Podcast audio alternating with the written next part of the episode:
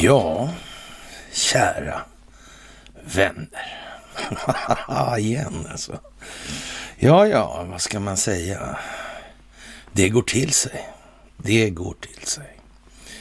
Ja, det går till sig i den geopolitiska utveckling som sätter sin prägel på det politiska klimatet i landet Sverige såväl som i andra länder på planeten. Vad handlar allt om? Det handlar om det moderna kriget. Det handlar om informationshantering. Det handlar om ekonomi. Det handlar om teatern med den kinetiska militära verksamheten. För inga krig någonsin hade kunnat bedrivas i någon större form av storskalighet med mindre än den egna befolkningens samtycke. Så är det. Mm. Så vem riktar sig informationsdelen av det moderna kriget mot? Ja, allt fler ser, allt fler upplever, allt fler förstår. Vi skriver den 24 januari 2022. Ny vecka. Veckor. Ja, hur är det med dem egentligen? De har en tendens att börja med en viss given dag. I alla fall. Det är känt. Och den dagen är väl vanligtvis då, ja, måndagar. Och då är det dags för ett eh, måndagsmys. Ja, för ett år sedan så sa vi så här, varför gör man eh, så här just nu? Det gällde Blackrock. De eh, öppnade för, eller började med att göra möjligt med investeringar i bitcoin. Det är något speciellt. Som vi har sagt, varje land har sin socialpsykologiska profil och kultur. Man får helt enkelt administrera den här informationshanteringen och den här optiken på det sätt som bäst passar landet i fråga. Det går alltså inte lika på alla. Det finns ingen generell metod för att upplysa människor. Ledning genom upplysning till, vidare ledning och upplysning. Ja, det där är lite sådär svårt att hantera kanske för många, men det blir i alla fall mycket lättare och vi kan ju konstatera det. Den här så att säga, vad vi ska kalla det för, manifestationen eller demon eller vad vi ska kalla den för som var i Stockholm har vi ju då flaggat lite för att det är lätt hänt att det går lite eh, tokigt och, och vi har väl eh, ja, med visdom av erfarenhet så att säga hamnat lite i eh, sammanhang där vi, vi ja, så att säga, det finns inte så stor anledning att dra till oss så mycket uppmärksamhet från de krafter som inte önskar att man ska hålla på med upplysning till vidareledning, upplysning och så här. Det är faktiskt att göra sig själv en björntjänst helt enkelt. Men det var ju en fantastisk tillställning, så vitt vi kan se. Och det är ju bra att det finns en hävstång som väcker, som engagerar vidare. Och nu kommer vi alltså till den punkten, eller till de punkterna, eller till de punkterna som bildar en linje med de vidare och mer grundläggande problem som faktiskt finns och som måste adresseras. Covidiotin i all ära, men eh, ja, det är ju en konsekvens av någonting och det här någonting, vad är det? Jo, det är det valutafinansiella system som styr ekonomin.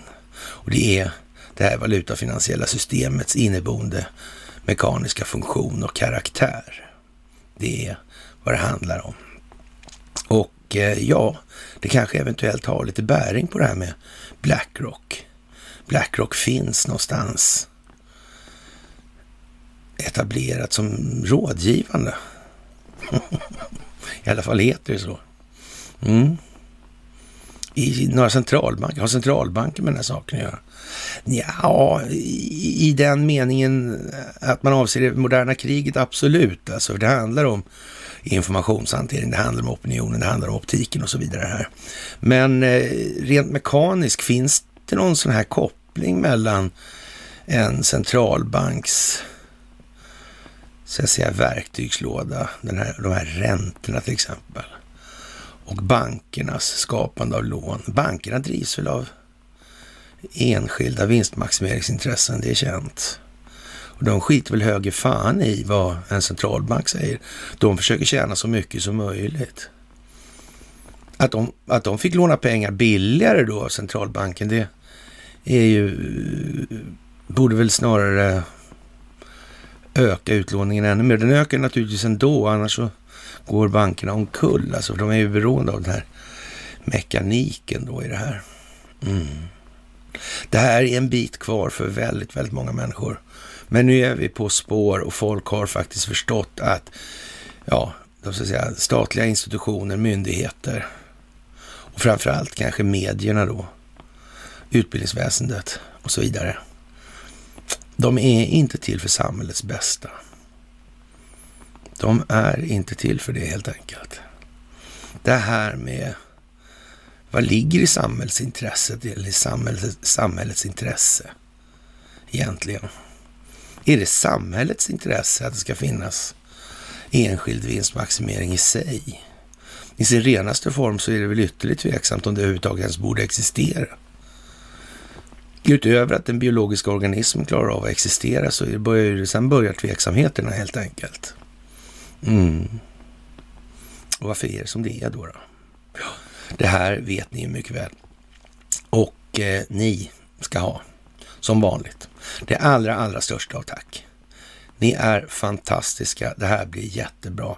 Och eh, vi får väl också bibringa vårt tack för den här manifestationen som var i Stockholm. Och framförallt vill vi tacka för att det gick bra, att det inte spårade ur. Det var den stora saken i det här, skulle jag vilja påstå. Och eh, vi kan väl konstatera i och med det att eh, den djupa statens grepp över den här tillställningen är mer än ytterligt ifrågasatt nu alltså. De har inga möjligheter, de har ingen handlingsfrihet. De har inget problemformuleringsinitiativ. Det är inte så. Då hade det här gått på ände för länge, länge, länge sedan. Man kan säga att det här har varit i säck innan det kommer på sig väldigt mycket längre tid än vad folk förstår. Väldigt, väldigt mycket längre tid helt enkelt. Men det kommer vi tillbaka till i det här faktiskt. Som sagt, det största av tack för bidrag hos Swish och Patreon. Det största av tack för att ni faktiskt fördjupar er i det här och börjar se att det är ju faktiskt inte så svårt att lägga det här pusslet. Och det största av tack då naturligtvis också för att ni hakar på telegramtjänsten. Fantastiskt. Tack. Ja, vi har en hel del att prata om som alltid på måndagar. Och Eh, vad ska vi säga? Wikileaks-grundaren Julian Assange får rätt att överklaga utlämningsbeslutet i Storbritannien i högsta domstol. Det har en brittisk domstol beslutat nu och eh, ja, nu har det geopolitiska etablissemanget många bollar att hålla i luften. Det liknar mer och mer en riktig cirkus och ljuset lyser faktiskt in i manegen. Och det här med Julian Assange, det är ju lite speciellt. Han kommer ju faktiskt med allra största säkerhet och hamna i senat och kongressförhör. Och i det fallet så är det nog motiverat att säga för många parter, eller många inblandade, att man ska vara försiktig med vad man önskar sig i den delen. Mm. Om det händer efter att, så att säga, underlivsporslinets saga är all, ja då är det ju mycket speciellt, det får man ju säga. Då är ju situationen lite annorlunda, helt enkelt. Om sådana som Admiral Rogers och han som skickade ut Edward Snowden.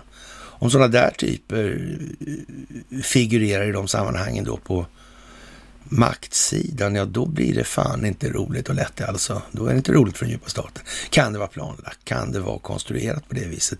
Kan optiken egentligen vara en konstruktion för att exponera det här på ett sätt så att människor ska få en bild, så att de får en upplevelse alltså. Ja, en bild som talar för sig själv, sätter ord. En ordsättande bild, alltså en, en bild som blir självklar. Ja, det kan vara så. Det kan vara lite av den metoden här i de här sammanhangen. Och eh, att man då från brittisk sida säger då Rest in Peace British Justice, ja, ändå alltså. Behöver inte vara så riktigt. Behöver inte vara så riktigt alltså. Kan vara lite annorlunda. Mm. Den djupa staten har inga muskler längre. Det finns en massa fragment. Som celler skulle man kunna säga. Den övergripande koordinationen. Hur är det med den egentligen? Ja, hur blev det här egentligen? Vad beror det på? Hade man inte räknat med att man behövde ha kontroll på som, vad som amerikanarna eh, kallar, ja, vi säger, så vad som vi då kallar för det här vikingahornet som man blåser lite strid och ja, eller Sagan om ringen, det här hornet där med Helmsklyfta och sådär. Mm, det som skapar den stora känslan hos många människor. Mm. Medierna. Hade man inte räknat ut då från den planerande sidan som motverkar den djupa staten och att man måste kanske ha kontroll på de här medierna, på de här plattformarna och så vidare. Missar man den detaljen? Utan Donald Trump blev president och sen tog man sig an det problemet. Det var inte förberett på något vis. De där åren innan när Admiral, Rogers till exempel skickade ut Edward Snowden. När Julian Assange var i farten.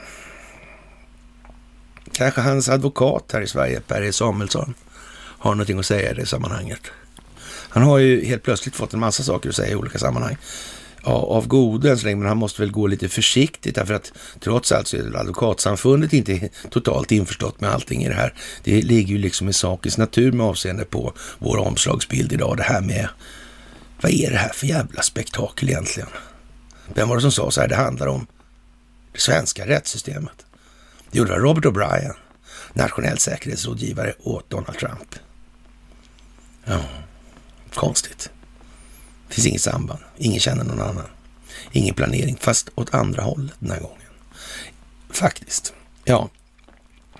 Jaha, en av de här människorna som faktiskt inom etablissemanget, eller kanske inte sådär våldsamt inom, men i alla fall i periferin till etablissemanget, till den här Lars Virup, eller Lasse Virup då, han eh, har en massa saker att säga. Han också, precis som Per E Samuelsson. Och det, det, det är lite speciella med det, det är att det rör sig om exakt samma tema hela tiden. Det är ju någon, på något vis så här att eh, Ja, Per Samuelsson han är ju mera inne direkt då på att rättssystemet är som det är då i det här och man, vi kommer tillbaka till det också. Och, och Lars Wierup, han är ju på något vis eh, rätt så inne på det här med att steget mellan den här råa brottsligheten, om vi tar det här med enker och chattandet och så vidare, det är ju på något vis inte sådär jättelångt ifrån rummet med de vita manschetterna. Det är på något vis så att eh, det går lite hand i hand alltså. Och stegen är otroligt mycket kortare än vad väldigt, väldigt många människor har klart för sig. Det är inte många Google-sökningar för att hitta hur det där sitter ihop. Och ja, absolut i de här sammanhangen. Det, det är bara så alltså. Mm. Ja, och eh, då kan man säga så här, därifrån att ut, komma ut på den geopolitiska scenen i den meningen. Det är ett väldigt, väldigt kort steg. Det är ett väldigt kort steg. Och eh, det här blir ju lite spännande nu i vad som kommer och, och, ja, vad ska man säga? Ja, det är inte så många steg mellan våldsamma grupperingar som Vårbynätverket och den etablerade näringslivet, säger Lasse Wierup och tillägger det handlar mycket om att följa pengarna. Va? Och eh, många polisutredningar, inte minst efter Frankrikes Encrochat operation, blottlägger hur pengarna flödar. Då är exempelvis de företag som står under Finansinspektionens tillsyn intressanta för att granska. Då, då. Eller intressanta att granska.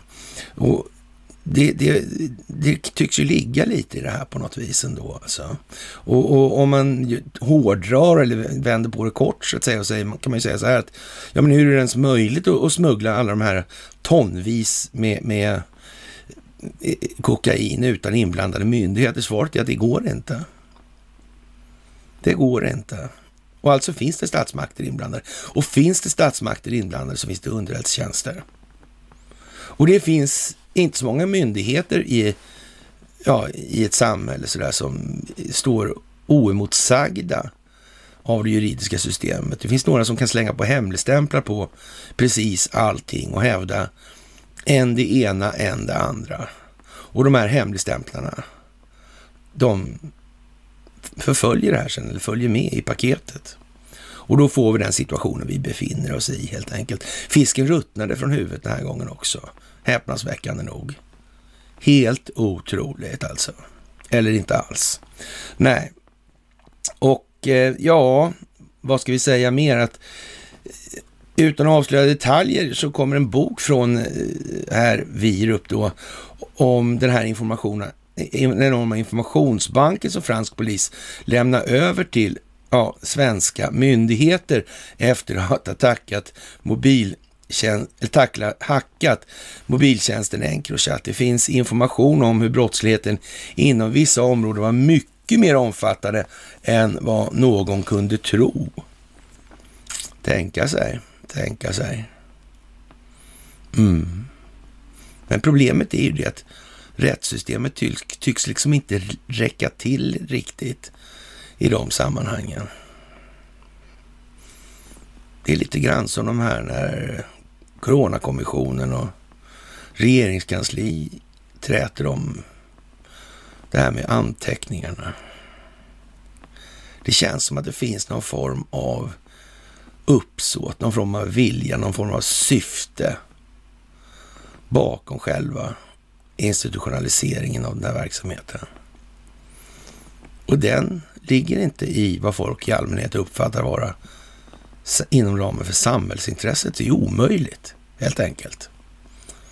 Hur kan det komma sig att det har fått fortgå? Vad sa polackerna? Den svenska syndafloden efter den westfaliska freden 1648. Tycks vara gammalt det där. Men det räcker ju inte. Det här har hållit på mycket längre än så. Mycket längre än så. Och det är vad vi har att ta, ta tag i nu. Det här handlar om folkbildning.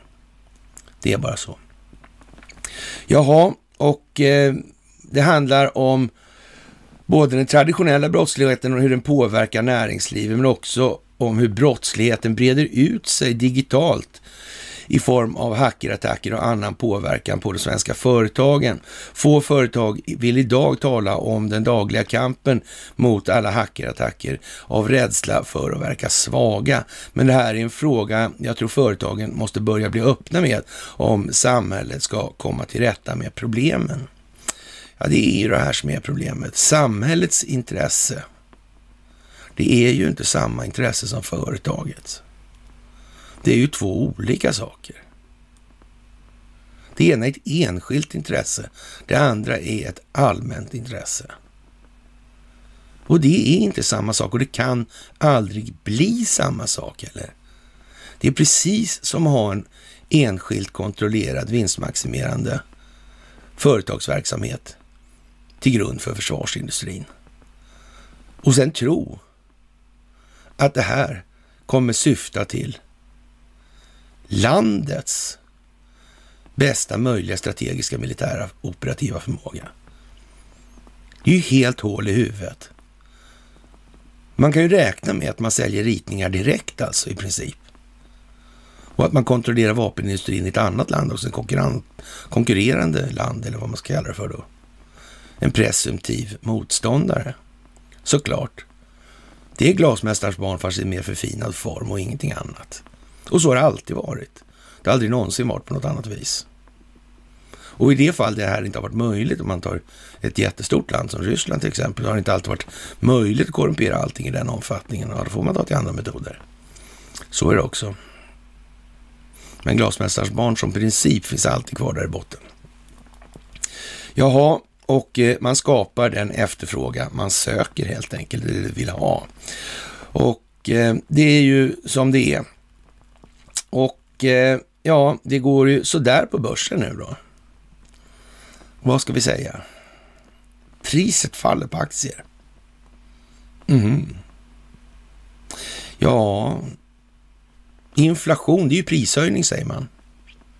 Så då är deflation prissänkning då alltså.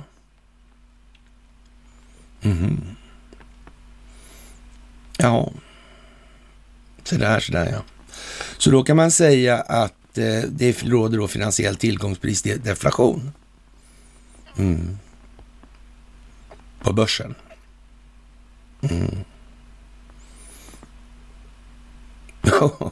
och den i sin tur ökar efter, kan man ta resonemanget då, för om man ska vara lite då välvilligt inställd, man kan, man kan tycka att det här är sarkastiskt, då kan man ju säga att alla de här fria pengarna sen, det är de som trissar upp elpriserna. Men den detaljen i så fall har de ju faktiskt glömt att beskriva, de kunde ju tagit den. Men de kanske förstår att det är ingen jävel som kommer tro på den teoribildningen och tror inte någon på den teoribildningen, då blir det oerhört svårt att tro att ett regn är en blöt trottoar. En blöt trottoar är en möjlig konsekvens av ett regn, absolut. Alltså så är det ju. Ja. Men det är inte det, är två olika saker. Det ena beskriver flödet, flödesriktning till exempel. Då. Ja. Och det andra beskriver en möjlig effekt av här, den här flödesriktningen. Mm. Men det här håller ju liksom inte ihop det här resonemanget då. Mm. Men jag vet inte, det kan man säga är en rätt fin optik de bjuder på i det här nu. Men jag är inte säker på att de har tänkt på det, men det kan de ha tänkt på. Det kan de ha gjort också. Så. Blodrött på börsen i alla fall, sämsta dagen sedan 2020 och värre lär det bli, om vi säger som så. Och eh, ja, SEBs chefstrateg Olle Holmgren lyfter fram stigande räntor och förväntningar om att Fed ska minska sin balansräkning som de viktigaste orsakerna till, den globala börs, till det globala börstumultet. Och man vet ju inte vad man ska säga. Ja, den där optiken är vad den är nu och det är ganska klart för många. Och det blir allt mer klart för allt flera, allt snabbare också. Och det är en del i det här folkbildningsprojektet som vi håller på med. Det är så. Jaha, och eh, de här gamla grejerna då med, med den här försvarsindustrin till exempel. Och, eh, man har ju liksom underblåst den här kulissen med det kalla kriget och det har liksom ja, hemska Ryssland, hemska Sovjet och bakåt och sådär. Ja. Men det måste ju finnas då så att säga i den här den kinetisk militära verksamheten måste ju finnas ett element av hot då hela tiden för det här ska liksom bli någon bild hos folk. Alltså, det räcker ju inte med att man bara säger eller ja, det kanske tidigare räckt med att bara blåsa upp i tidningarna i tillräcklig omfattning, visst. Men, men någonstans måste det ju till lite praktisk teater också. Så är det också. En av de praktiska teatrar som har utspelat sig och som alla kommer ihåg, det är ju naturligtvis de här hemska ubåtskränkningarna. Hemsk, hemska helt enkelt. Mördar, eh, ja, spetsnas, gräla omkring på i yttre havsbandet där och ja, ja, ja, ja, så kan det ha varit, ja. Mm. Så kan det ha varit. Men tänk vad konstigt egentligen att man behöver bara till exempel eh, ett fåtal grodmän då, då som beter sig på ett lömskt och listigt sätt. Så får man igång något helt otroligt med aktivitet med hjälp av medierna. Och, och naturligtvis så har man stora, flådiga presskonferenser. Ja, det är ingen glöm i Horsfjärden. Ingen glömmer när Sven Karlsson stod där. Det gör man inte. Eller ingen, det är klart de som inte upplevde det nu, de vet ju inte om det där, men oerhört speciellt. Vilket pådrag. Dagliga pressändningar från Årsfjärden. Eller vad och då skolor då? Det var väl tjusigt. och sen när då alla de här militärerna som kanske inte begrep så mycket av den här frågan uttalas sig i olika sammanhang. Någon var till och med pigg på att köra jagare i Hårsfjärden och då kan vi väl eh, lägga till då så här, det här med hydrofoner och såna här grejer. Och det har ju att göra med vattenskikt, det har med temperaturer att göra och, och, och det påverkar otroligt mycket då kvaliteten på hydrofonsignalen om det börjar röra sig vattnet i de här, mellan de här skikten. Det blir eh, jättesvårt. På, en jagarsnurra då, en propeller, då, den är eh, rätt så stor. Den är inte obetydligt större än en utombordsmotorpropeller helt enkelt. Och det flyttar på en väldigt, väldigt massa vatten då. Och, och jagaren i sig går knappt att vända på Hårsfjärden. Så ja, man, många tyckte ju liksom att det var väl lite onödigt av Emil Svensson det där va? Men kanske, ja, men, men frågan är väl då möjligen, eller hur fan kom det där sig egentligen? Det var en rad sådana här, eh, om vi ska säga, incidenter i den djupa statens alltså verksamhet som fick väldigt många att reagera och undra hur fan fick man ens luft? Varför, varför, varför körde man ut det där i medierna? Alla som var insatta i det där visste ju att det där är ju helt idiotiskt. Men ändå kom det ut på det viset. Det var många som undrade hur det kom sig. De här minstavarna vid norra utloppet från Horsfjärden där som var med näten. Hur de kunde gå isär liksom. Eldupphöret. Nere vid danska Gatt med Älvsten hur man gick förbi klacken, alltså Dag Hansson. Och det gick direkt från chefen kustflottan till den som var ansvarig på Mälsten. Mm. Överstelöjtnanten Kviman. Konstigt. Hur gick det där till egentligen? Vilket, vilken otur det var överallt hela tiden. Det var som nästan som en snisslad bana. Man såg sen efteråt, man efter eldupphöret, så fick man några indikationer då i alla fall då på någonting. Efter, vad konstigt. Ja, det är jättemärkligt. Nej, det är det faktiskt inte. Ha, ubåtsvittne i Sundsvall berättar efter 40 års tystnad då. Vi såg ett periskop. Det var på ja, kustbevakningen eller lotsen där då, då som hade sett det. Varför tar man upp det här nu? Liksom? SVT. Ja. Och Gossin där med U137 här. Var på väg hem fast näsan pekade åt andra hållet på ubåten. Han var full. ja, full med skit var han i alla fall. Det är helt säkert. Helt säkert. Ja. Och sen drog det igång. Ja. Ja, det, det, man säger så här.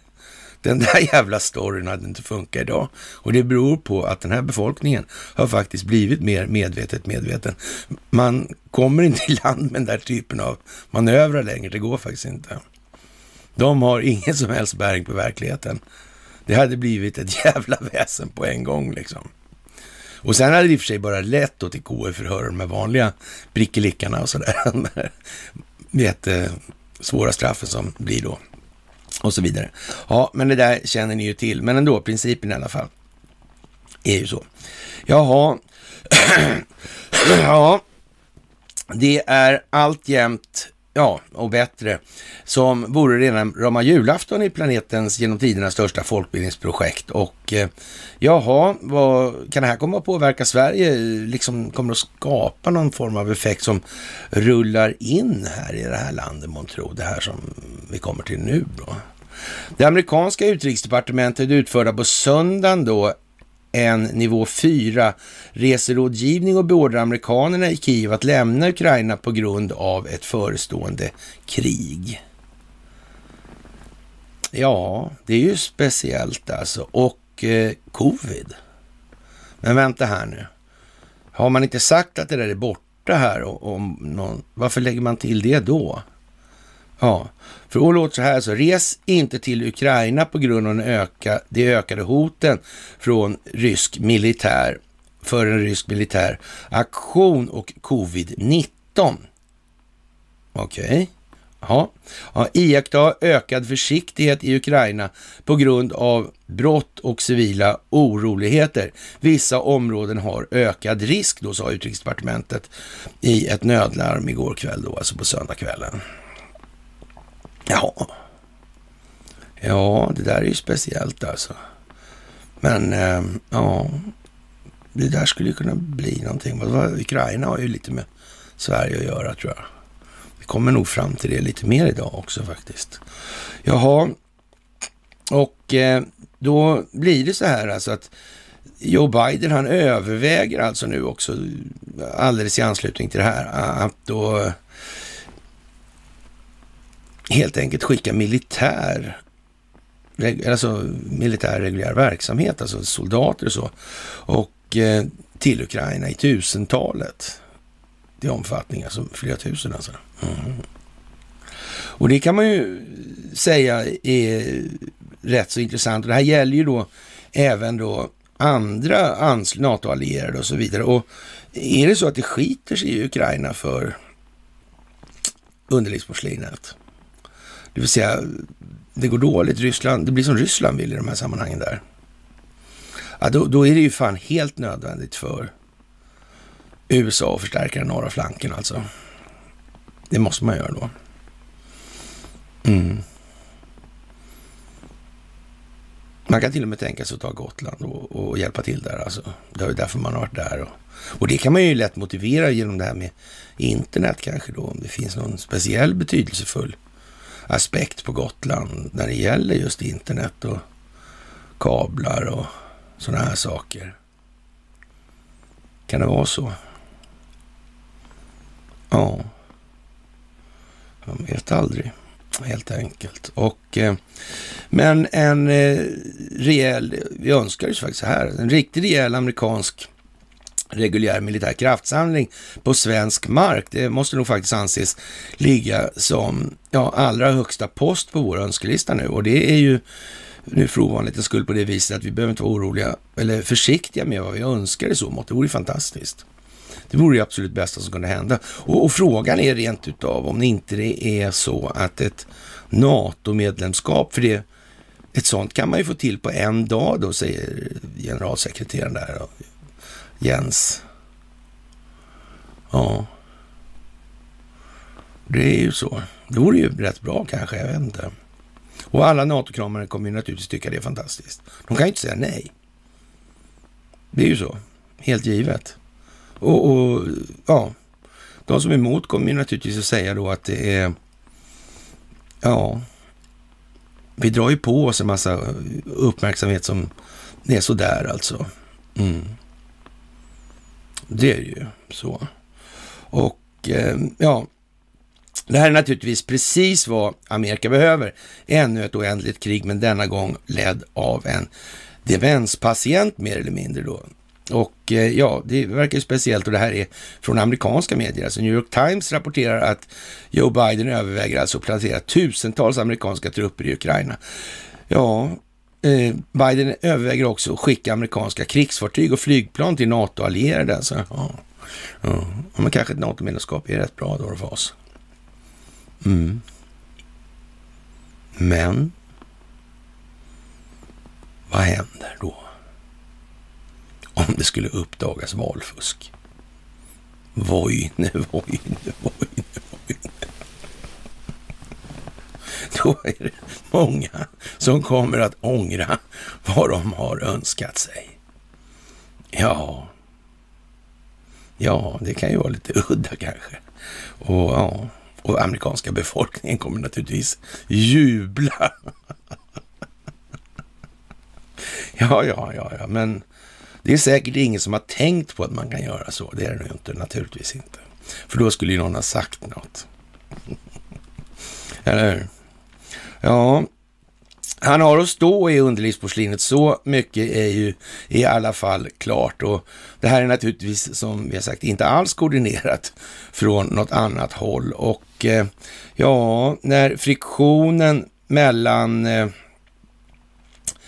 ja, de här parterna då, eller om vi ska kalla det för parter. Eh, eh, jag vet inte, för det blir ju lätt hänt att man driver in då på det här att det handlar om länder, fast det handlar ju egentligen om någonting helt annat. Och eh, ja, jag skulle väl nästan vilja påstå att eh, underlivsporslinet har alltså en rätt så dålig situation. Alltså det, det, det, det här blir inte helt lyckat för hans vidkommande hur han än vänder och vrider på sig. Och det kan ju möjligen vara på så vis att det här faktiskt är planerat för att det ska bli just på det viset. Alltså att ta bort alla valmöjligheter, att ta bort de eventuella möjligheter som man skulle, någon kanske skulle uppfatta finns då. Och, och, det får man nog säga att det verkar någon ha gjort med äran alltså eller den äran är här. Det, det, verkar precis som att det är liksom stopp överallt. Alltså, hur man än gör så blir det lite tokigt helt enkelt. Och jag vet, vet inte riktigt om eh, det, det, är liksom kanske, eh, ja, det är så dramatiskt och bra gjort så Ja, den här friktionen mellan Ryssland och Ukraina ökar så har Kina dessutom nu i det här läget då, då Alltså, de skickar fler plan över Taiwans luftrum än någonsin tidigare då. Eh, ja, sedan oktober. Ja, I november skickade Kina 27 plan över Taiwans luftförsvarszon. Då, och, ja, de här händelserna tycks ha eskalerat då. Eller har eskalerat då sen då underlivsporslinet blev president. Varför liksom det kommer samtidigt, är inte det konstigt? Men Kina har, kanske har någon form av eh, problem med den djupa staten. De skriver i alla fall, de har alltid länge nu skrivit om familjen Wallenberg och, och så. Och de har uttryckt saker som att ett fåtal svenskar på ett brutalt vis lägger sig i Kinas inre angelägenheter som anledning då till den här senaste tidens tråkigheter och problem. Alltså. Kan det betyda någonting? Så kan de mena vad de säger kanske? Jag vet, vi har sagt det några gånger, alltså det är nog oerhört svårt för Kina att bli av med den djupa staten i Kina om inte den djupa staten i Washington på något sätt eller något vis är beskuren. Detsamma gäller ju faktiskt ganska ovillkorligen för Ryssland. Och det har ju att göra med de här globala företagen. Återigen, de här enskilda vinstmaximeringsintressena som inte är det svenska samhällets. Mm. Ja, men hur ska man få människor att förstå? Det är upplysning till ledning och vidare upplysning som gäller. Det är enda vägen. Och då måste man ha kontroll på det här, the bullhorn, som de säger i USA då. Ja. Utveckla då till medierna och techjättarna och de här grejerna. Annars går det inte. Man måste få den allmänna opinionen med sig. Och det är också så att den här allmänna opinionen, den är ju som vi har sagt, det handlar ju inte om några 50 procent. Alltså det handlar om 3 procent som drar med sig 17 procent och tillsammans bildar 20 procent. Sen kommer 80 procent då haka på. Men samtidigt måste man ju sätta de här 80 procent i rörelse också. Så. Och, och därvidlag kan vi ju säga så här, då är ju Covidiotin en fantastisk hävstång på det, för det är ju enkla storheter det här alltså. Nej, nu ska du sitta inlåst hemma och ta sprutor minst en gång i månaden och så vidare i det här. Och det är ju sådana enheter, det går ju liksom inte att, det, det, går ingen förbi alltså. Alla förstår att det där verkar ju ändå lite väl magstarkt. Ja. Och sen kan det väl för all del vara så att man har kryddat det här då. då med att det är dödsmördar, tjosan tjohejsan, för att få upp tempot lite på det här. Jag menar, så kan det ju vara också. Men innan vi har sett så att säga de färdiga, ja, verkliga medicinska utredningarna på konsekvenserna av de här vaccinationshistorierna, då ska vi nog, det finns trots allt en hel del olika möjligheter för att det här används av olika parter med olika syften också. Det ska man tänka på. Och eh, personligen kan jag inte riktigt se hur man Ja, man kanske har fått den uppgiften då så att säga att hålla i det här för att ge det någon form av, eh, ja, så att säga rättslig legitimitet eller någon trovärdighet i den meningen. Så kan det ju vara också, i och för sig. Men jag är inte säker på att det är det som ingjuter det allra största förtroendet i allmänheten om det uppdagas att det faktiskt inte alls är farligt. Det, det, det ska man nog vara lite försiktig med i det här. Det finns saker som väger för och det finns saker som väger emot i den meningen och det får man nog ta hänsyn till faktiskt. Och om man inte har tagit hänsyn till det här så måste det vara oerhört trist att ha torgfört då alla hemskheter som det här för med sig då. Och sen uteblir de. Det är lite grann som Galaktiska rådet och ja, kosmoskatterna och det här. Så är det också. Mm. De här storheterna som vi håller oss till, de är inte lika så att säga, flashiga. Det är de inte. Det är inte så mycket trollhattar och magi och okulta saker och sådana där. Det är mera gripbara storheter. Det är lite enklare, absolut. Alltså, fast ändå inte enklare, för det är ändå mer dimensionsrikt än den femte dimensionen till och med, när det gäller förslagenheten i att skapa opinion för att kunna gynna sina egna vinstmaximeringsintressen. Men problemet är väl det att det har man inte riktigt begripit och man har inte riktigt den faktagrunden för att kunna göra en bedömning i de frågorna överhuvudtaget. Det är så mycket enklare bara att säga att det här, nu kommer kosmoskatten och då jävlar alltså kommer hända grejer. Då kommer vi bara stiga upp. Va? Och det är ganska bra att tänka på också nu. Det är faktiskt möjligt för de flesta människor och med ansträngning att förstå det här. Så är det också. Det är viljan det kommer an på. Som alltid. Det är viljan. Ja. Och eh, Kina är alltså en part i det här och jag vet inte det här med vad beror allt det här på då? Ja, det beror på det valutafinansiella systemets skuldmättnad alltså. Det är ju det som är botten. Det är ju styrmedlet för ekonomin. Och ja, informationshanteringen är kosmetikan. Den kinesiska militära verksamheten är ju vad den är egentligen. Det är ju en löjlig teater och ingenting annat. Nu har de ju börjat, vi kommer tillbaka till det också senare, att eh, ja, det är risk för ett jättestort invasionsföretag och det här är ju helt makalöst. Fantastiskt alltså. Och en sån process, det är ju liksom ingenting man bara vispar ihop alltså, på det viset. Och den innehåller dessutom då olika skeden då eller sekvenser ur det här invasionsperspektivet som måste ske då. Man kan ju liksom inte ha, man får ju ändå anse då så här om vi då tar det här exemplet då att ja, men, ja hur går det till då? Ja, men man får ju anta att de eh, så att säga, förband som bedöms, eller man bedömer då ska användas i de här sammanhangen, har någon form av planläggning för vad de ska hålla på med. Alltså. Och, och det första som händer då i, det här. Det blir någon form av diversionsskede då, där man försöker då störa ut då, ja, oförmärkt då, eller obemärkt, då fiendens då, ja, infrastrukturella väsentliga eller vitala delar. Och se till då liksom att krångla till det i största allmänhet och sen sprida lite sjukdomar och, och sådana här saker då. Lite biologisk krigföring och sådär kommer ju ske då naturligtvis. Ja. Nu har det inte varit sådana på riktigt och därför har det aldrig liksom riktigt aktualiserats eh, det som man tränar på i militära sammanhang annars. Det, det tycks aldrig liksom bli så som man har på något vis och alla fattar att det är ju så det måste gå till då. Eller alla som håller på lite med sån här verksamhet förstår ju liksom att det måste ju ändå vara så att man gör ju det som man kan göra dolt, det gör man ju först då sådär och det som försvagar fienden så att säga i den meningen. Ja.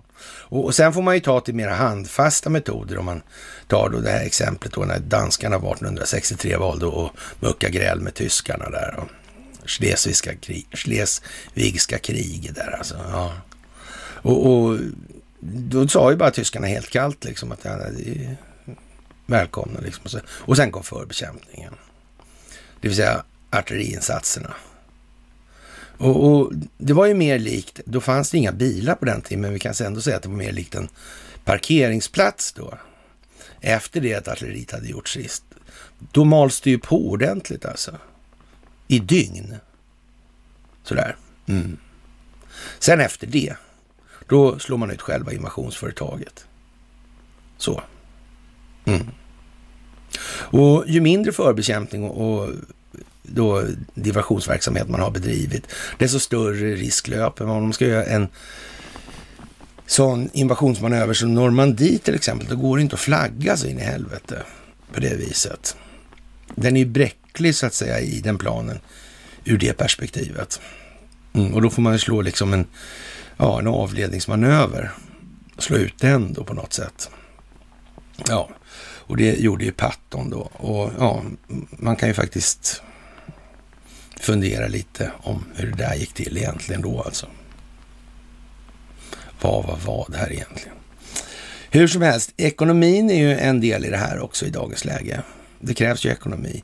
Andra världskriget var ju en teater på så vis alltså. Det var samma intressen på alla fronter så att säga som låg bakom. Det var inte så mycket att be för. Det var ingen som skillnad mellan ja, Bundesbank, Bank of England, Svenska Riksbanken och Federal Reserve. Eller för all del då den japanska centralbanken eller den italienska. Konstigt nog. Va? Konstigt nog så var det liksom samma gäng bakom alltihopa. Var inte det lattjo att säga? ja, man fattar ju inte hur det där kunde gå till alltså. Att de bara gick med på det sådär. Var inte det speciellt? Något land borde jag tycka, men du skriver ju på vår sida ju. du håller ju på att fiffla med de där liksom. Vad gör du det för? Nej, det gör inte alls det. Du har ju gjort det i hundra år. Nej, okej, inte då. Ja, ja. Och eh, vad har Sveriges medellösa gjort för ont? Frågar sig då Andreas Cervenka då, en riktig grindvakt. Ja, jag vet inte vad vi ska säga om Andreas Cervenka. Vi har ju sagt det så många gånger. Så att, eh, och, och liksom, han är ju mycket på då den bogen att han, han, blir nog åtsagd ungefär vad han ska skriva numera. Han får inte vara riktigt så frimodig i sinnet när han författar sina verk som jag hade önskat. Och så kan man säga. Frågan är hur länge han har varit det alltså. Det har nog varit en stund helt enkelt. Mm. Och man kan nog säga så här att den här planeringen som ligger bakom det här förlopp vi ser utveckla oss fram den är betydligt äldre än hans yrkeskarriär är. Faktiskt. Mm. Så frågan är vad som har varit vad i det här. Och, och, det kan vi ju diskutera oss till leda. Det lär ju kanske komma fram någon gång. Men ja, han är ju som vanligt helt besatt av då inflationen mätt som konsumentprisindex då. Och ja, vad ska man säga? Och, och det skyller han då lite grann på de skenande elpriserna och de här grejerna. ja. Frågan är ju liksom om det är skatt som ingår i de här då liksom. Och har det flutit in mycket mer pengar i ekonomin eller för att skapa den här prishöjningen och höja efterfrågan kontra utbudet? Mer pengar trängs om att beskriva samma varumängd. Ja. Det, det, det, det börjar bli lite eljest helt enkelt. Och jag kan med viss eh, glädje konstatera att jag är snart färdig med det här i den meningen. Utan nu kan andra ta vid det där. Det är många andra som förstår det här i en bra omfattning och i alla fall i en tillräckligt bra omfattning för att förklara det här vidare. Och jag kan säga så här att, som jag sagt tidigare, att en del ämnen är liksom mer intellektuellt döda än andra ämnen. Och, och monetär mekanik tycker jag är ett sånt ämne som faktiskt eh, lämnar en del eh, spänning i övrigt att önska numera. Jag tycker det kan ju vara liksom, ja, det är någon få gånger jag tyckte det var roligt på de sista fem, sex, sju åren kanske när Göran Hägglund bad mig förklara hur det här med pengar skapades. Då, så det, var, det var ju skojigt. Om ni inte har sett det klippet kan ni ropa upp det. Men jag kan hålla med om att maskhållningen från min sida när han frågar så här, den är fullkomligt värdelös. Alltså det håller jag, på, håller jag med. Det var oskickligt av mig att flina så där. Ja, hur som helst då så det har ju blivit lite sämre för många människor. Då kan man Eh, säga då att eh, det är kanske mer en spegel av det här systemets funktion och karaktär i stort än någonting annat. Och i de här sammanhangen är det naturligtvis oerhört känsligt att gå för fort fram. Därför vilka är det man inte får med sig nu då? Och om det börjar uppdagas då liksom att hela den här ekonomiska teoribildningen, alltså den från Stockholmsskolan bland annat, det här med Nobelpris i ekonomi och såna här grejer. Att det är liksom rena jävla fablernas värld alltså. Mm. Vilka man får som motståndare, det kan man ju ganska lätt inse. Vilka som har investerat mest tid och energi i det där egentligen. Eh, man, man, man måste då så man vara lite soft när man ska försöka få med sig sådana där, för det går inte så lätt. Och så får man säga sådana saker till med som att, ja men, och för de gillar ju inte kommunister. Ja, mer sällan i alla fall, då kan man ju kanske säga då liksom att ja, men det fanns ju en del eh, professorer i planekonomi som faktiskt hade kanske till och med gjort större insatser på, inom sitt område än vad du har gjort alltså. Mm. Och lika förbannat en dag alltså, så uppdagades det.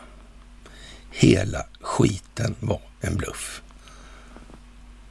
Ett genomkorrumperat system från dag ett. I det sovjetiska fallet alltså, när man skapade narkomfin. Centralbankskommittén. Det gjorde Lenin. Fantastiskt. Och när han hade skrivit på det här med Sykes-Picot då var det i princip färdigt allting för hans vidkommande. Ja, det är ju som det är. Hans resväg till den positionen och punkten känner vi till alltså.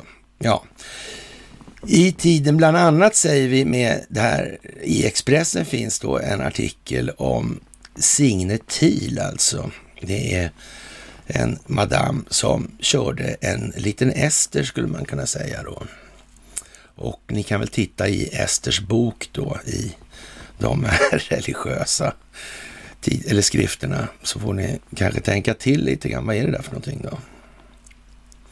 Mm.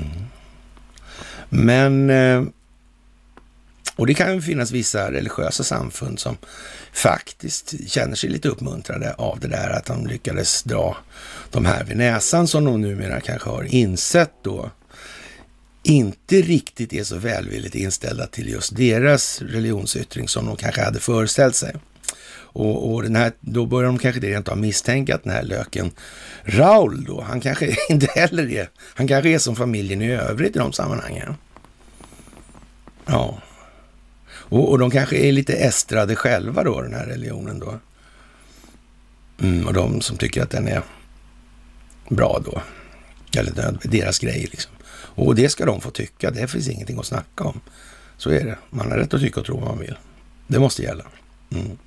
Men, men det är ju inte samma sak som att man med, med någon form av automatik utifrån det inte blir lurad. Så. Det finns ju elak, elaka människor som kan tänka i fler dimensioner i alla fall. Och har man tänkt på egennytta i så här många år, så, som några har gjort, då, då kan man säga så här, då har man ute, utvecklat vissa färdigheter och en viss dimensionsrikedom som i alla fall överträffar både Kosmoskatten och Galaktiska rådet. Det är helt säkert. Helt, helt säkert. Faktiskt. Ja, trevligt. Och eh, sekelskiftes kaospilot alltså, droger, sex och konst alltså. Och vi vet ju vad det här Tillska galleriet är. Och vi vet ju hur det här fungerar med konstbranschen. Det är ju en tvättmaskin av Guds nåde alltså. Det är guldhandeln också naturligtvis. Det är ju guldhandeln också. Mm. Det är tvättmaskiner och alltid varit. Men de är ju naturligtvis ingenting emot vad till exempel ett dataspelsföretag kan prestera i de sammanhangen. World of Warcraft och det här vad de heter. Mm. Det är ju, eh, det är liksom inte, det är som en Formel 1-bil jämfört med en gammal Grolle liksom. Det är stor skillnad helt enkelt. Jaha, och som sagt, vi återkommer till det här med den här eh, Per E Samuelsson och hans verksamhet. Och det är i Dagens Juridik idag då så skriver man en massa saker om det här, hans verksamhet. Och rättsövergreppen som begås idag kommer att avslöjas om 25 år. Vad det beror på då, det hävdar Per Samuelsson, då är att det finns ju så många människor kvar i systemet som hela tiden försvarar systemet. Och att det här handlar om det svenska rättssystemet, det behöver vi kanske inte förtydliga mer. Vi, vi kan nog faktiskt ta Robert O'Brien på orden i den meningen. Och om det handlar om det svenska rättssystemet, då undrar ju vän av ordning då, vad i helvete gör den nationella säkerhetsrådgivaren här om det handlar om det svenska rättssystemet. Det handlar ju inte om ASAP Rocky, det sa han ju själv alltså. Är det så på något vis att det här svenska rättssystemet har någon stor påverkan kanske på det geopolitiska klimatet i stort då? Ungefär som kanske kineserna beskriver eller som, ja, Eh, Kreml kanske beskriver vid något tillfälle när man säger att Sverige kanske inte är så där eh, jättebra i ledningsfunktionen. Alltså det är lite snett alltså kanske så. Och, och ja, och man snackar gärna om Poltava för övrigt. Alltså man verkar ha någon idé om att det här har suttit en stund alltså. Eh, som polackerna ungefär faktiskt. Mm. Lite åt det hållet åtminstone skulle man kunna säga. Mm. Ja. Man undrar om inte en del har fått uppgift att upprätthålla det här till och med. Han har kanske till och med tagit någon sån här um, riktig gamla, gamla och kalla kriget apologet alltså som, för, alltså, förespråkar liksom det var så här alltså. Kanske har tagit någon som riktigt som verkligen nu här på ålderns höst då går ut stenhårt med att förklara en massa olika saker. Jag menar, han, han, hans, om vi ska säga så här, att just den jag tänker på i alla fall då, som, han är absolut garanterat inte den största hajen i det här landet på databassökning. Helt säkert. Han får läsa i böcker. Mm. Det blir liksom återigen, det är Formel 1-bil mot Grolle. Det är så, helt enkelt. Jaha, och eh, ja, här har vi det alltså då i Per E Samuelssons fall då.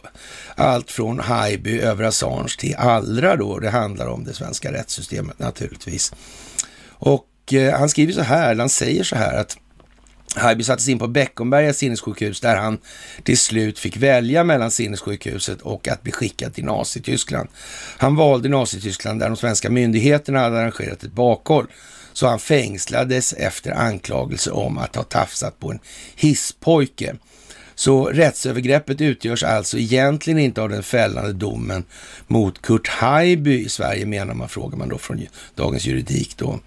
Och eh, exakt, rättsövergreppet består enligt vår mening då av att man försökte tysta honom genom att först spärra in honom på Beckomberga och sedan se till då, eller sedan såg till att han fängslades i Nazityskland. Och sen kommer ju en lite intressant grej, tycker jag, som har lagt rätt mycket tid på just det här med Haijby och den verksamheten och rättsrötaffären och det här. Svensk polis agerade därefter för att Haijby efter fängelsestraffet i Tyskland skulle hamna i koncentrationsläger. Och där kan jag säga att jag i alla fall är rätt säker på att det finns tidsaxar som gör gällande att eh, det här med att tyskarna frågade till exempel. Eh, det, det, kan ju naturligtvis vara på det viset att det är det omvända, att, att det är Notin som har gjort en framställan. Eftersom man då i den här serien nu har man då hittat någon form av uttalande då någonstans i någon bok, i någon korrespondens, i något arkiv och så vidare. Där man gör gällande då att Notin säger, tror ni att mina kontakter sträcker sig ända ner till Gestapo. Ja, om man lägger ihop det med vad Berg Samuelsson säger nu, ja då är det ju vad det är liksom. Och det ligger ju inte på något vis i strid med vad som hände i övrigt då, det här med tyska örnens kors, kors och så vidare och så vidare. Ägandeskapet i IG Farben och allt som pågick i det här. Det gör ju inte det, utan det går ju i rak linje med det naturligtvis också. Så är det också. Men, men det kan man ju tycka är lite, ja, ja alla, alla förstår ju liksom någonstans här att det, det kan ju vara lite tjafs om ja, kattens mellanfotsben lite grann. Men lite, lite, i det stora hela inte helt väsentligt, men, men naturligtvis mycket intressant om man kan leda det vidare i de här sammanhangen också. För man kan ju å andra sidan, om man följer sådana där trådar, då kan man ju faktiskt dra slutsatser utifrån en rad andra massa, eh, andra massa perspektiv också. Och sen som man i sin tur då kan få olika korskopplingar till. Ja, korstabulera alltså. Mm. Och sen kan man se vilka synergieffekter nådde de med det här och sådär. Ja, kungahuset var ju alltså en del i det här redan då. Ja, det är ju lite udda att det kommer på en gång allting här nu. Och eh, en eh, annan mycket anmärkningsvärd grej idag, det är ju någonting som eh, står i Omni faktiskt.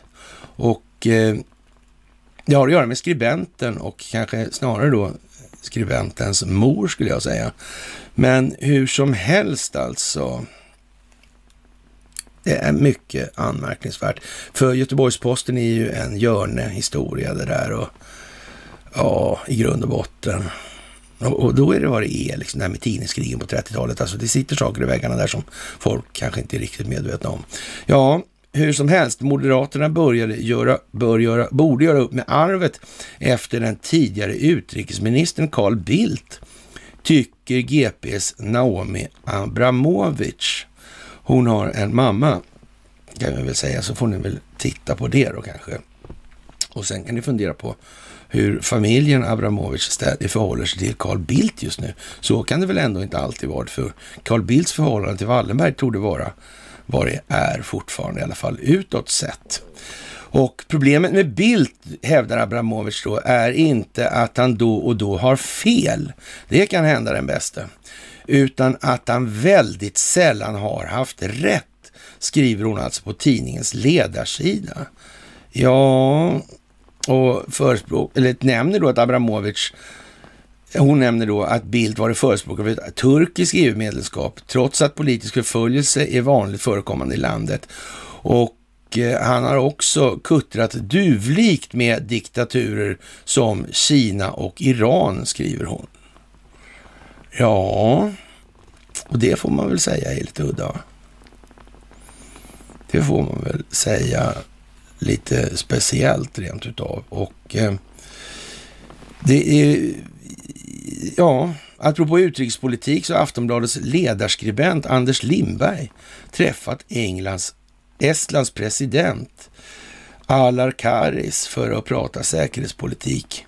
Karis är inte lika förvånad som andra ledare i Europa över, situation, över att situationen har eskalerat och påpekar att det är viktigt att lyssna väldigt uppmärksamt på vad som kommer från Kreml.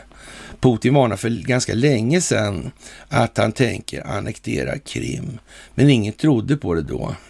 Så nu är det en realitet, säger han. Jaha, är inte det lite udda? Så säg får man ju väl ändå anse. Mm. Det händer någonting inom sfären av de ägardirektivstyrda opinionsbildningsmedierna. Om vi tittar oss omkring i omvärlden så ser vi att det händer konstiga saker på CNN hela tiden. Märkligt, märkligt, märkligt. Vad kan det här bero på? Det är lite eljest faktiskt. Mm. Och det blev inga riktiga stora konstigheter på manifestationen, fast det var upplagt för det. Mm. Det var lite för klent de här som fanns.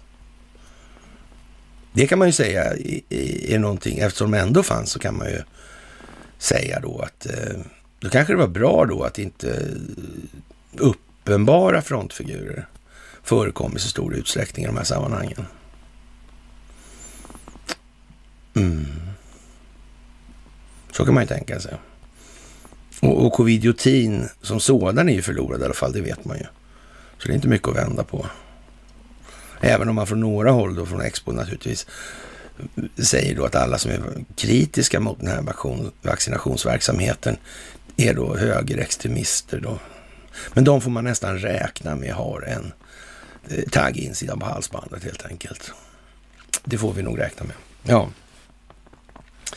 Jaha, och eh, det är ju naturligtvis väldigt spännande när det blir så här och eh, ja, Boris Johnson han körde lite party där i trädgårdsfest och, och det blev ju lite partygate i det här av allting det här. Men där ska vi väl komma ihåg att vi har ju fört in ytterligare en parameter i den här målbilden. Vad är det som ska åstadkommas? Vi såg det häromdagen när ett skatteparadis så att säga gjorde, sig bok, gjorde bokslut på historien med drottning Elisabeth II. Mm. Och att de gjorde det först, vad kan det bero på? Har de något i bokföringen som de kan delge sin omvärld? Kan vara så. Protesterna från England har ju inte varit överväldigande i vart fall. Nej. Nej. Så är det ju. Det är den brittiska kronans fögderi det där. Mm. Det är ju lite speciellt. I Expressen skriver man alltså att Boris Johnson riskerar att tvingas avgå efter Partygate-utredningen är klar. Ja, frågan är ju som vanligt det där alltså. Man ska vara försiktig med vad man önskar sig. Vad kommer den här utredningen att utvisa? Vad kommer det att leda fram till? Vi vet att det långsiktiga målet med den verksamhet som Boris Johnson bedriver har att göra med hans historiska rötter i Turkiet till exempel. Han, vi vet att han känner till det brittiska kolonialväldets verksamhet. Vi vet att han känner till vad som utgör den djupa staten. Han vet vilken verksamhet som MI5 och MI6 har bedrivit i det här. Han känner till den här föreläsningen, eller i alla fall innehållet i den här föreläsningen som vi höll angående det västerländska, västerländska underrättelsetjänstkollektivets framväxt och den djupa statens framväxt i sin moderna tappning. Det gör han helt garanterat. Helt garanterat. Så varför gör han som han gör? Ja, vad kan det vara? Vad kan det vara? Donald Trump sa det. Boris vet hur man spelar för att vinna. Så är det bara.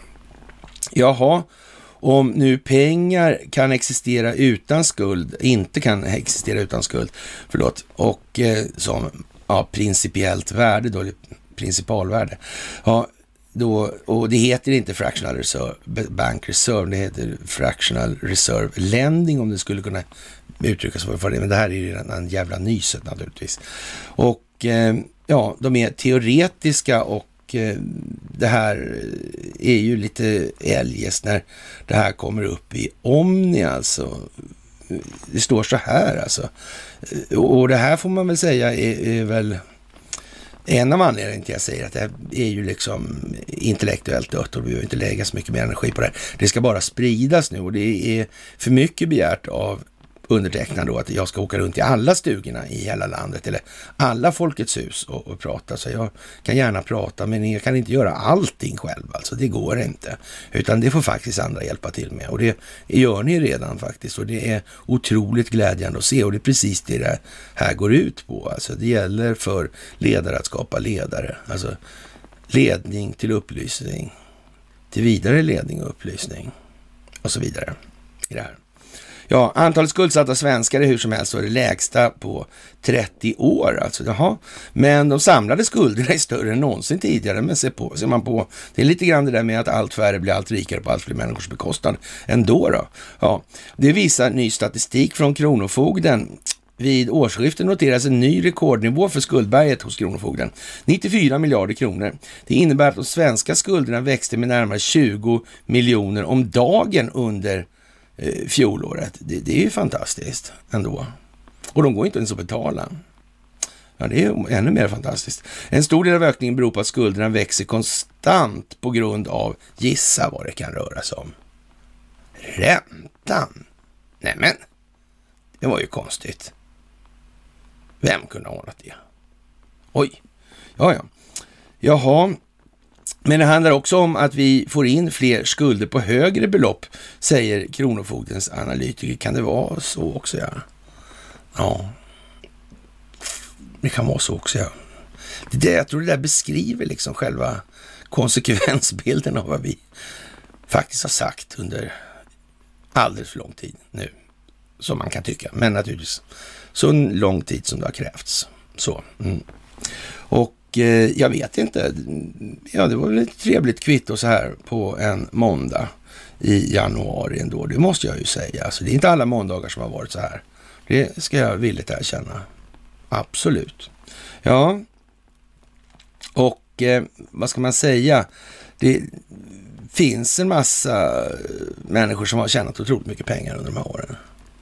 Men det är inte samma sak per automatik som att de behöver vara helt genomruttna. De behöver inte heller vara det alltså.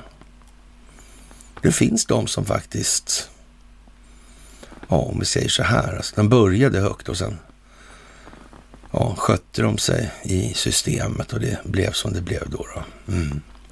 Sen finns det naturligtvis en riktigt stor mängd då med moraliska haverister i det där, det gör det ju naturligtvis. Ja.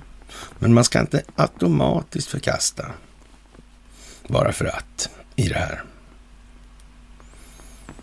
Mm. Och så mycket klarar sådana människor av att räkna ut i alla fall, att kliva emot någonting som är för starkt. Det båtar föga för någon alltså. Mm. Jaha, och eh, vi är ju ofta på väg längs den här ja, minnenas allé eller aveny och eh, ja, Bildt gör rätt som står upp för telekom affärerna med Syrien 2011, visste då ja, SVT att rapportera och eh, ja, Sverige stoppar hårdare tag mot Syrien. Sverige, företrätt av utrikesminister Carl Bildt, ska ha krävt mer specifika sanktioner rörande övervaknings och telekomutrustning. Ja, och det är ju lite speciellt det här. Och eh, ja, man vill ju naturligtvis ha kontroll på det här och därför bör då man se till att det liksom inte inskränks några rättigheter för de som är oppositionella mot Bashar al-Assad. Det här var alltså 2011. Det här är ju rena jävla lyteskomiken alltså. Och, och i det här läget just nu så kan man ju tycka att eh, ja, att ta ner flaggan borde ju vara bra, men, men, jag är inte säker på att det är särskilt möjligt för Carl Bildt sen. Alltså, utan han har nog ett öde att vänta sig. Och eh, ja, som sagt, vad till Ericsson skriver den här skribenten 2011. Användning av deras system innebär, om rapporteringen stämmer, möjlighet för regimen att spåra mobiltelefonanvändare, exempelvis demokratiaktivister, som då hamnar i direkt livsfara. Kan man förvänta sig av Ericsson att man tar ansvar för det här och i så fall hur? Till Carl Bildt så skriver den här som skrev den, här, skrev den här en gång i tiden då. Oavsett om den svenska hållningen är korrekt eller inte kan man tänka sig att en detaljdiskussion om sanktionsformuleringen i själva verket är det närmaste en icke-fråga. Den egentliga frågan torde vara vad kommer härnäst i ansträngningarna att hjälpa det lidande syriska folket att bli av med sin diktator om svar anhålles. Ja, i dagens läge tio år senare, eller över tio år senare, elva år senare. Då. Då är ju det där vad det är helt enkelt och ingenting annat. I ljuset av verkligheten så förstår folk idag, vad fan liksom. Ja. Och eh, ja, det här är ju det här tiden om man ska påminna sig. Carl Bildt skriver historia med sitt mejl till Bill Clinton i, ja, på ett internetmuseum. Mm. Vad handlar det här om? Hur har det här varit möjligt? En av de här människorna som faktiskt har tjänat otroligt mycket pengar, det är Carl Benett. Och eh, som sagt, Benett och de ökade klyftor. Min förmögenhet är teoretisk. Ja, det är faktiskt så det är. Pengarna är teoretiska, de är ju inget annat. Så är det ju. Absolut. Mm. Vad hade han egentligen kunnat göra mot underrättelsetjänstkollektivet? Nej. Nej, det är ju så. Det fanns ingen möjlighet. Aldrig någonsin. Om inte Ryssland klarar av det själva, Kina klarar inte av det själva. Kina och Ryssland klarar inte av det utan USA. Skulle Carl, Benett Bennet ha städat upp det där då? Nej. Det kunde han aldrig ha gjort. Mm. Vilka överväganden han har gjort. Vad han har bedömt vara farligast på kort sikt, på lång sikt. Vilka omfall han har räknat på. Det vet vi inte. Men att han har tänkt, det är helt säkert. Helt jävla säkert. Ja. Jaha, och eh, Biden överväger som sagt att skicka tusentals soldater. Och som sagt, eh, ja, vi får väl hoppas på att vi får en snabb och smidig NATO-anslutning då. Det vore det absolut bästa som kunde inträffa faktiskt. Och eh, ja, och en riktigt rejäl upptrappning då naturligtvis på den kinetiska militära och operativa scenen. Det vore ju faktiskt mumma. Och så kommer valfusket. ja, ja. Och, och de svenska opinionsbildningsmedierna, de har redan börjat skriva bort sig i frågan om att favorisera Joe Biden. De har redan startat det loppet. Jaha. Mm. Ska de vända en gång till kanske? Det tror jag inte blir så bra, nej. nej.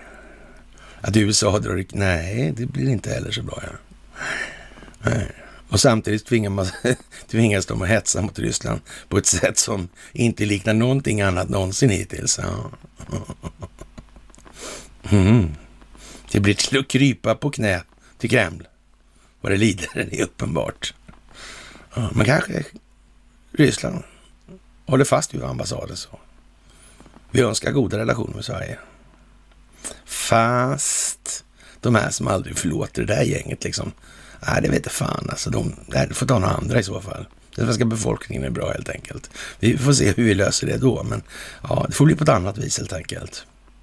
Men man kanske vill se till också då att det här med den här verksamheten i det här landet kanske Eh, åtminstone eh, är långsiktigt hållbar så vitt det går att bedöma. Och då kanske man vill ha någon form av insyn i verksamheten med avseende på vad det här landet har lyckats ställa till med i och med sin inte så medvetet medvetna befolkning och dess gärningar. Ja, men det är ju lite så. Det är ju faktiskt helt fantastiskt. Det är ju skojigt det här, tycker jag. Men eh, det kanske inte alla tycker. Ja, jag tycker det är roligt. Och eh, jag vet att många tycker det är roligt. Eh, några frågor som har varit uppe lite grann och det har inte så lite att göra med det här med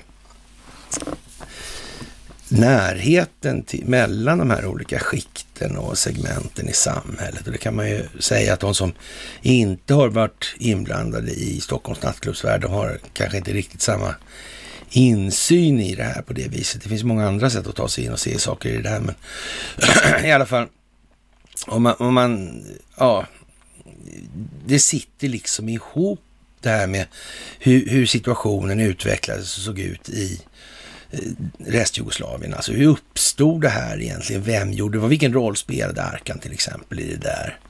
Hur gick det där till egentligen? Var, varför just Arkan också? Hur kom det där sig? Ja. Fanns det liksom någon form av underrättelsetjänst bakom här då också redan? Mm. För att åstadkomma vissa effekter alltså. Kanske redan, rent av så att man siktade på någon form av konfliktskapande i Balkanregionen där. Genom olika åtgärder som man vidtog. Alltså, Arkan kan ha varit en sån till exempel. Då. Hur var det här egentligen? Ja, det finns helt säkert serber som faktiskt förstår att det finns något större.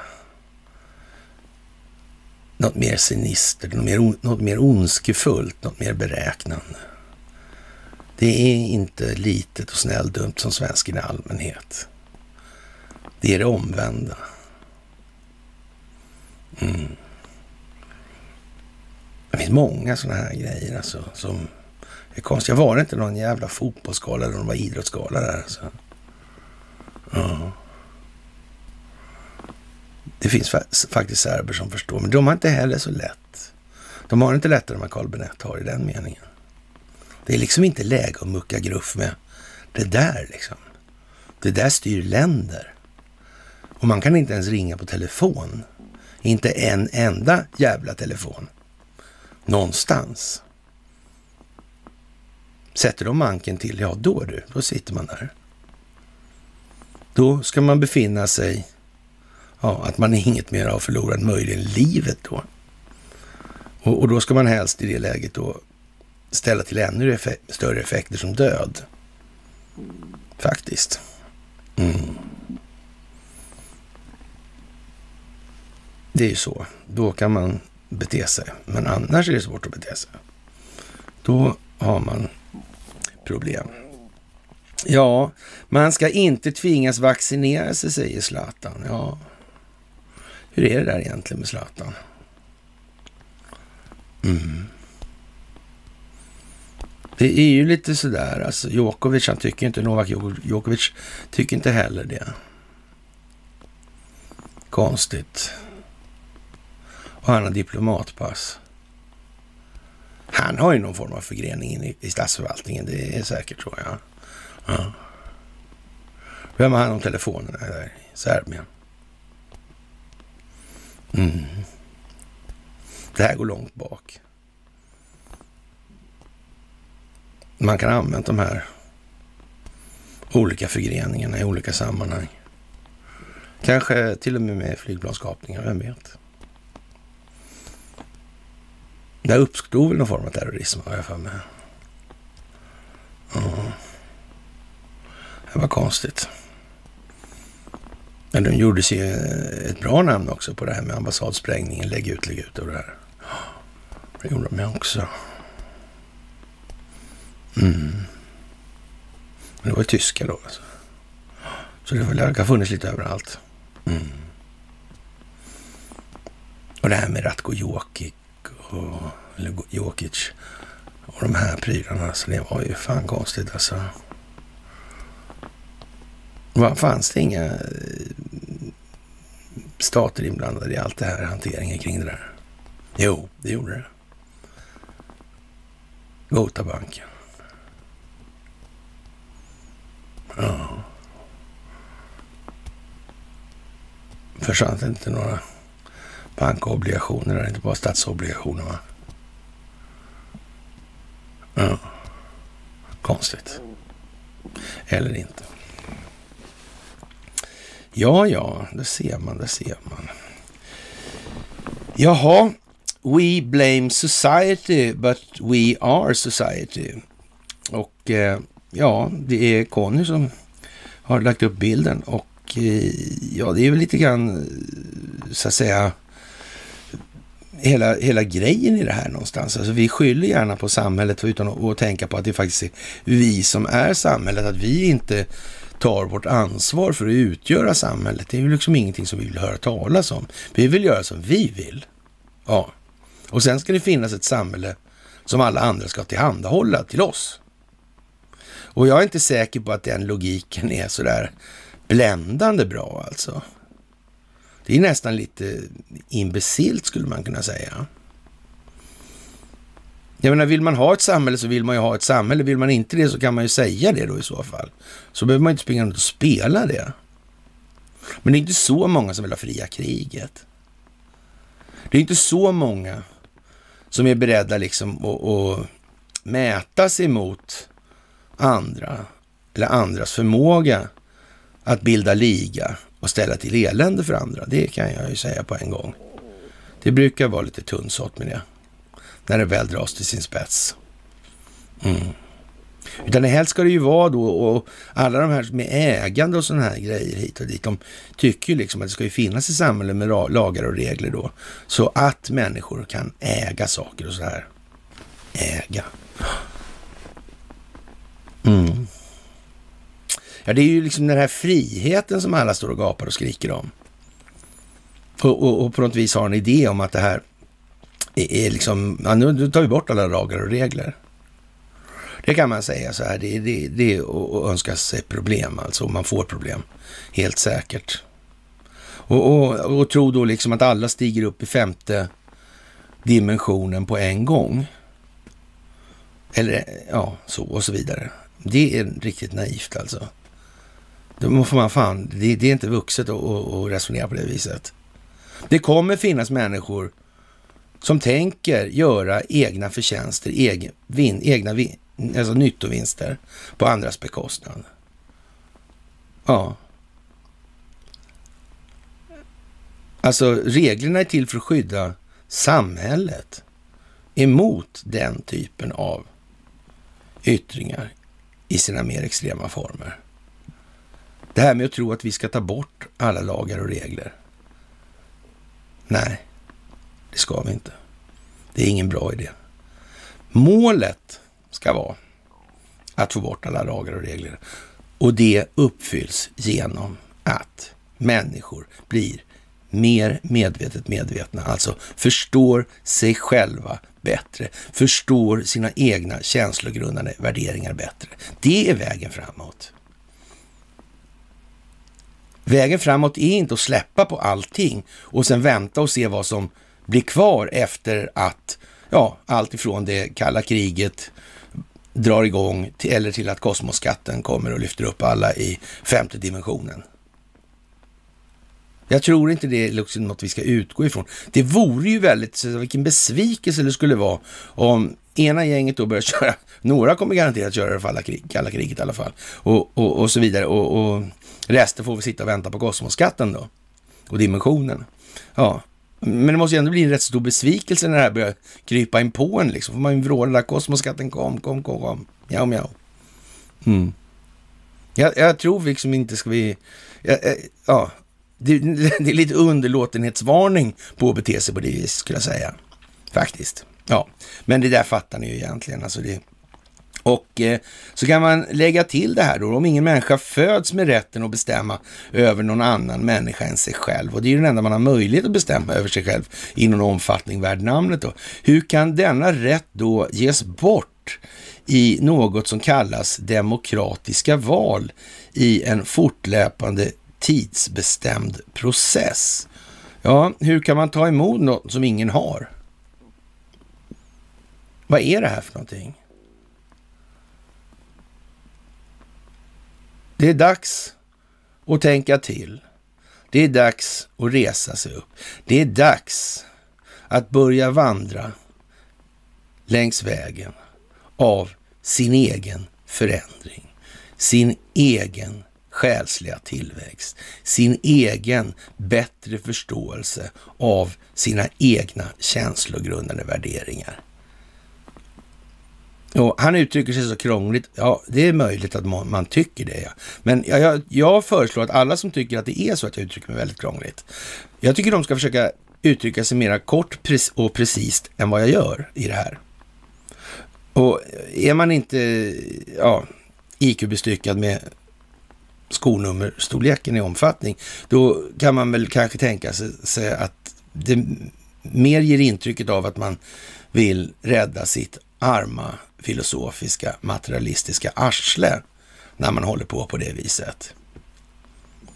Det är ju liksom inte mer, det är hur uppenbart som helst. Det är pinsamt alltså. Det är också jävligt barnsligt. Lägg ner det där nu. Väl, är det, är det liksom en, någon jävla självplågarböjelse som gör att man fortsätter att tramsa i den här kulissen? Det är ju bara pinsamt. Ja, i alla fall, det där vet ni också, så det är liksom ingenting att konst... Eller ja, som sagt. Ja, och det här är, är liksom... Jag, jag, är återigen inne på det här, det här med att Sverige är ett företag och så vidare. Och, och det, alltså, människor som inte har hållit på någonting med företag i något som helst sammanhang, företag som juridiska personer, så att säga, med en ansvarig styrelse och de här grejerna. Mm. Och, och, och, och, de skulle då lyda under någon form av bolagsordning och de här grejerna, eller som en, en lagstiftning för de här bolagen. Vad, vad, är, vad är syftet med det där? Egentligen. Det är ju lika jävla illa som det här med kas eller kosmoskatter och dimensioner. Vem är det som har konstruerat de här idéerna egentligen? Varför kommer det här? Alla förstår att det här med konspirationsteorier, det är någonting från CIA. Det, det fattar alla. Okej? Okay? Ja. Alla fattar att det här med eh, ja, professor i planekonomi var en rätt misslyckad historia. Alltså. Ja. Ja, ah, eh, jättemånga börjar förstå det här med att vara ekonom då från Handelshögskolan. Inte, inte, kanske inte verkar bli så där jävla lyckat framgent. Mm. Och, och, en del är till och med så jävla förvirrade som tror att de här psykologiska och beteendevetenskapliga begreppen som finns, alltså, alltså de mer, mest centrala delarna av det här med styrning av människor och så vidare.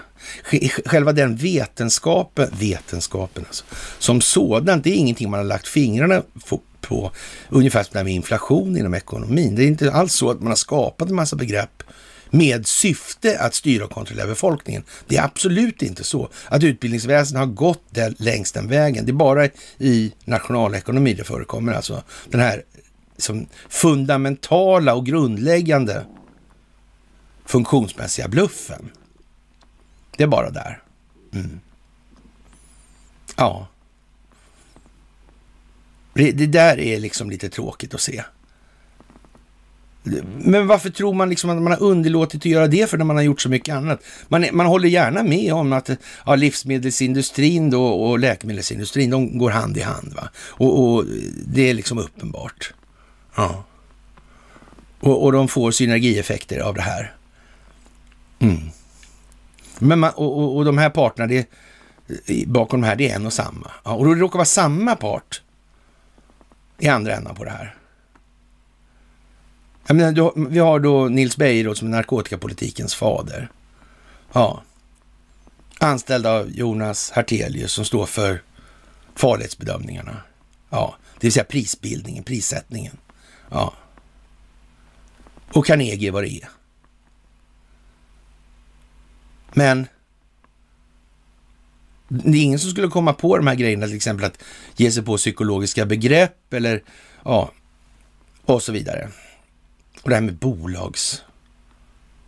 Jag menar, vad, vad skulle det vara aktieutdelning eller aktieutdelningsfest eller bokslutsparty eller? Vad är prylen? Vad är prylen? Ja, det, det är ju liksom, det är vad det är helt enkelt. Jaha, nu är det i alla fall dags att få fler att lyfta blicken och tänka i termer av vad som faktiskt ligger i samhällsintresse, vad det här egentligen innebär att ligga i samhällets intresse. Och eh, i USA så börjar man ju undra då lite grann i Texas till exempel, republikanerna undrar eh, om det är verkligen rim, rimligt då att man, man tar bort då chefsåklagarens möjligheter att väcka åtal mot var, brott mot vallagarna? Är det rimligt det? Ligger det i samhällsintresset verkligen? Är det, är det någonting som gynnar samhället då? Det, det är otroligt svårt att se det alltså. Det är otroligt svårt. Och, och, vi måste också då ta vår lott i det här alltså. Och det här handlar om det svenska rättssystemet, så det är bara att komma igen nu. Och, och det är dags att släppa de här hörnflaggorna liksom och stå och gapa om de här vad ska vi kalla det för, yviga begreppen. Det går inte, vi kommer inte längre där. Vi kan ju kolla på i tio år med varje då, där måste köra en demo på Sergels torg till vi har tagit ett nytt begrepp och så kan vi göra tio år. Så vi, om, om 2000 år då kan jag garantera att då de kommer på andra sätt att hantera oss. Jaha, i skuggan av kriget i Ukraina och eh, ja, vad ska vi säga?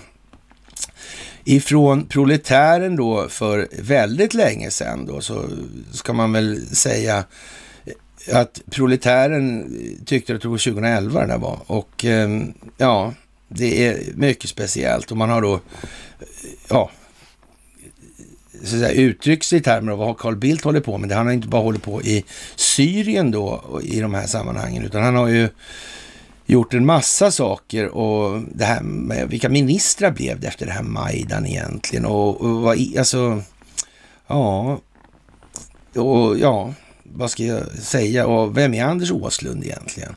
Och om ni söker på bloggen på Anders Åslund så ser ni väl att vi har, eller ja, jag har skrivit då, inte fan vet jag, men det är ju inte några, det är många alltså sådär. Och hur sitter det här ihop med Atlantic Council? Hur sitter det ihop med olika strukturer och de här orangea cirklarna då som med Signe Brzezinski och Madeleine Albright och så vidare. Det, det är som, ja, det är som det är alltså. Och eh, där har Bildt varit rådgivare då. Och, och det låter ju ofta så alltså. Har en rådgivande funktion. Mm, det kan man säga. Och, och ovanpå det kommer då en, skrivet i eld då att den som råd lyder är vis och bakom det hot står något stort och mörkt helt enkelt som inte syns. Ja, och eh, det här är ju som det är alltså. Och det här har med Georgien att göra också. Och det här är, har ju med hela då gamla resterna efter Sovjetunionen att göra. Det är ju överallt samma sak. Och Eh, det skulle kunna vara den bästa av världar, säger man så här. Det är som man häpnar. Dokusåporna ter sig som en blek kopia av verkligheten. I SVT pågår en normalisering av de nazistiska bataljonerna i Ukraina. Det är de här ASO-bataljonerna där. På årsdagen av Auschwitz rekryterar den nazistiska högra sektorn barnsoldater mina världen blundar. Ty idag är ju allting fint då. Det skulle kunna vara den bästa av världar om det inte vore för den jävla ryssen, skrev Anders Westgård i Aftonbladet i våras. Om personlighetens roll kan man ha olika åsikter, men jag är av den bestämda åsikten att världen hade sett lite bättre ut om det inte vore för Carl Bildt. Och det här är ju vrålgammalt alltså. Och som sagt, hur kommer det sig att det här har kunnat fortgå egentligen? Hur kommer det sig? Ja, att ingen härifrån i det här landet säger någonting. Det säger ju någonting. Att inte omvärlden har kunnat säga någonting och göra någonting åt saken, det säger också någonting. Det är alltså samma Carl Bildt som George Soros föreslår att Hillary Clinton ska skicka till Albanien när det blir oroligt. Ja. Och det är samma Carl Bildt som Lisa Abramovics dotter skriver om i Göteborgs-Posten idag. Det är inte lite saker nu som pekar in mot hur tingens ordning ser ut i verkligheten. Men det är nödvändigt, för det går trögt här annars. Jaha, och eh, vi kan säga farväl till pandemin, står det i SVT då och det är nu under de närmsta månaderna här. Och Eh, förmodligen snabbare än så då också. Och det i sig innebär ju att människor kommer att koncentrera sig på andra saker än covidiotin. Då har de inte längre covidiotin som skyler. De kan inte längre gömma den ekonomiska utvecklingen som följer av skuldmättnaden bakom covidiotin. Det går inte längre. Nej. Kriget i sin tur, teatern om kriget, i sin tur ägnad att plocka ner den kulissen för tid och evighet. Den är till för att plocka ner NATO. Den är delvis till för att spräcka EU i sin nuvarande form och omfattning. Ja. Den kommer också medverka till att spräcka det brittiska samhället.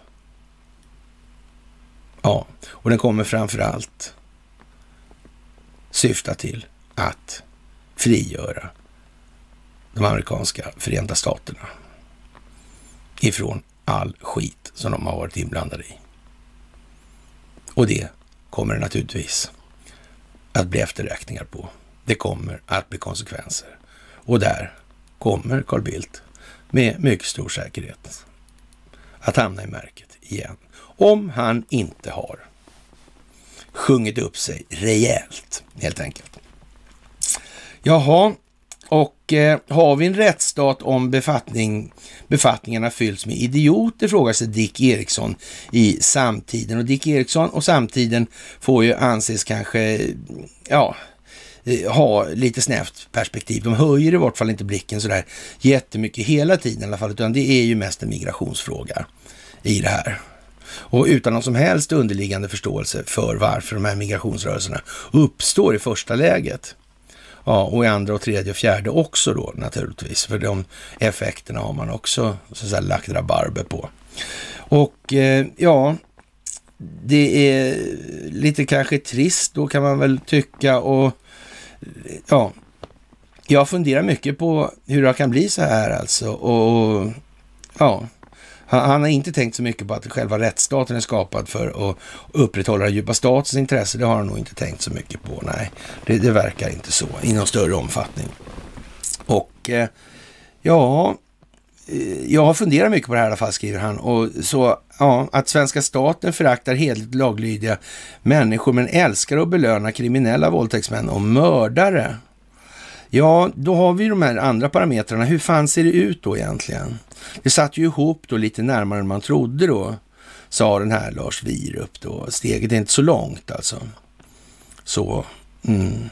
Och den här rättsrötan har funnits jävligt länge och den skyddar sig själv då, enligt då Per E Samuelsson. Mm. Det här kommer samtidigt alltså. Nu, nu är inte Dick Eriksson riktigt på den analytiska nivån så vet det går att bedöma i alla fall. Det kanske han är, men eh, han ger inte uttryck för det i alla fall i någon stor omfattning. Och eh, ja, vad ska jag säga? Eh, så här att han skriver så här, mitt svar är att pendeln har slagit över. Det fanns för länge sedan ett omänskligt inslag i hanteringen av ja, brottslingar. Att göra fångvården mer human var inte fel, men sen har den trenden stannat av när man uppnått en hygglig situation utan fortsatt slå igen för kriminella gynnsam inriktning. Det är väl kanske lite eh, svårt att inte inse då att om de här sitter närmare styrelserummen än vad folk kan föreställa sig, så är de i styrelserummen och deras kompisar som lagstiftare, de är inte ett skit eller dömar, döm, dömande makten också då.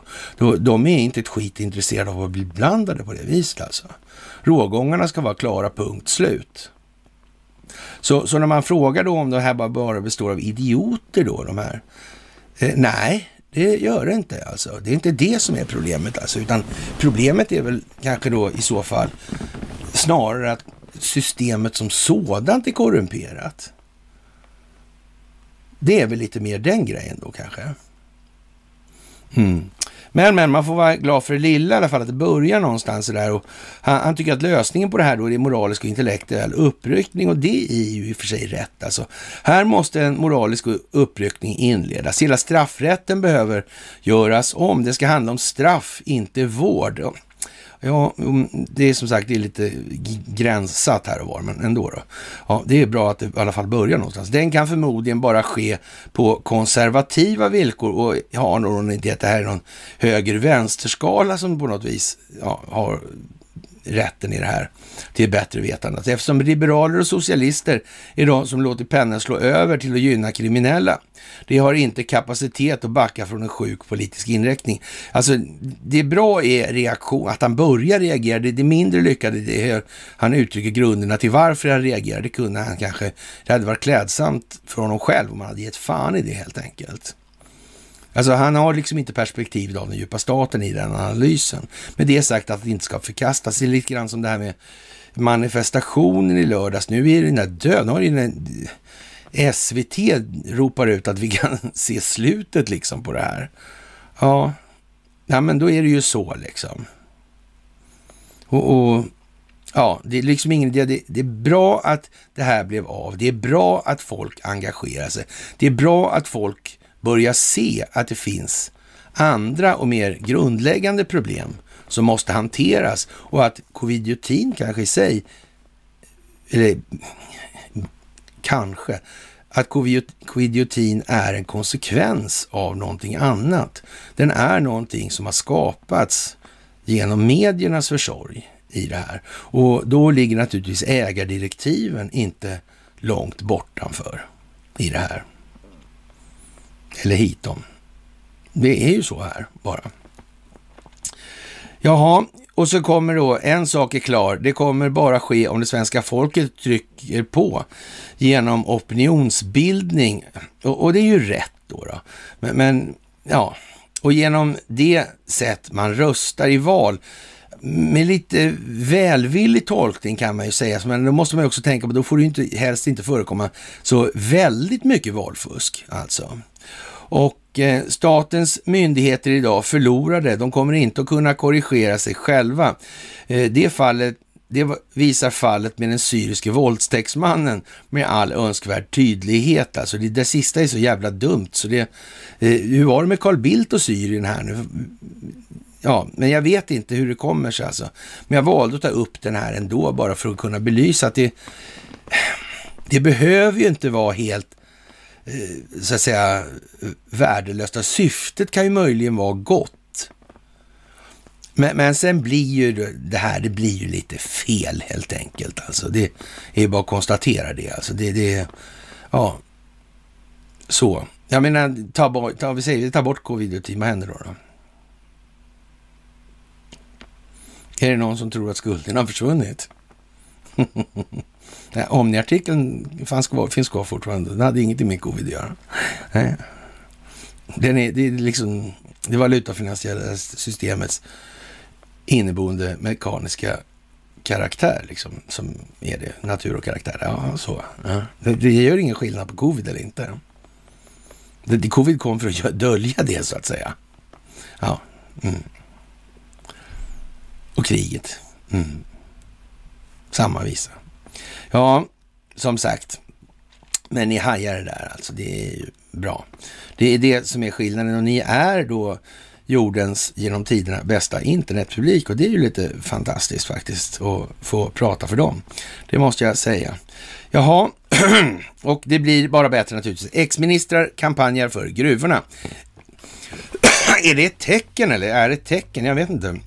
Det kan man ju säga faktiskt. Och jag minns ju speciellt min käre bekant Sven-Erik Österberg som jag la mycket tid på att förklara på det här, för det här med valutafinansiella systemet och det har jag berättat för er också. Så jag ska tjata bara för att alla kanske inte har hört det. Och, och jag la massa tider på det här på Västerhaninge bibliotek och på Haninge Folkets hus och, och vad det var och, och på Almedalen och så många, många timmar har jag lagt på honom. Och alltså, jag, ja, med honom själv sådär. Ja, inför publik också för övrigt. Ja, och, och ja, han suckade ju besvärat. Åh jävlar, är det för jävligt och hej och hå liksom. Sådär. han var ju liksom, ja, från Västmanland. en sån där rejäl skogshuggartyp och sådana här prylar och sådär. Och sen, ja. och, och sen blev han eh, vice ordförande i Riksbanksstyrelsen.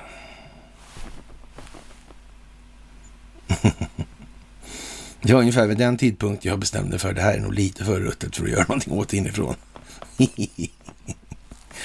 Så var det med det. Sen blev han landshövding då i Västerbotten och eh, i eh, gruvsvängen eh, var han också mycket. Och eh, ja, det kan man ju läsa om. Det är bara att...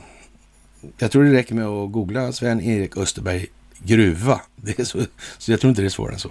Det är kanske ett tecken på att många av de här gruvbolagen har sett att det är viktigt med politiska kontakter, säger näringsminister Karl Petter Thorvaldsson naturligtvis då. Anders Sundström, tidigare S-minister under Göran Persson, är ordförande för Kaunis Iron. Persson själv är ordförande för LKAB och tidigare eh, moderate ministern Sven Otto Littorin då ja, han med förfalskade betygen överallt, så här, har samma uppdrag i Beowulf Mining. Ofta handlar det arbetet om att försöka påverka länsstyrelser och regering. Jag tycker att länsstyrelserna har ett bekymmer.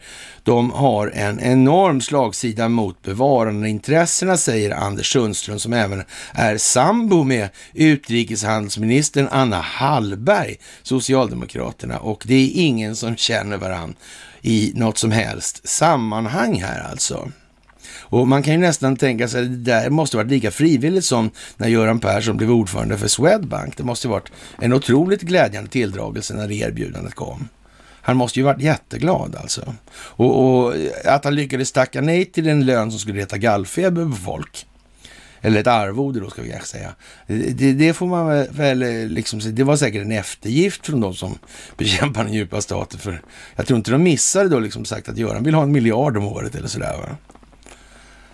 De var nog säkert, och så tyckte han att han fick köpa sig fri där och så fick jag göra det här andra istället. Mm. Ja, annars hade han blivit kallad giribuk direkt. Mm. Man får vara försiktig med vad man önskar sig, Göran. Det är så. Och, och, nu ska vi inte hoppas att det går för som hans, som hans namne då. Och det gick inte så bra för honom faktiskt. Sådär. Och, och ja, Ridda Brunkesås där och, och, så vidare. Där, ja, Riksbankssvängen där och så vidare. Mm. Nej, det gick inget bra, alltså, det var helt värdelöst. Eller som mormor sa, jag provade namnen förut, det gick inte. Så, eller, ja, med, ja, blandad framgång tror hon uttrycker som till och med, så hon ville ju vara artig.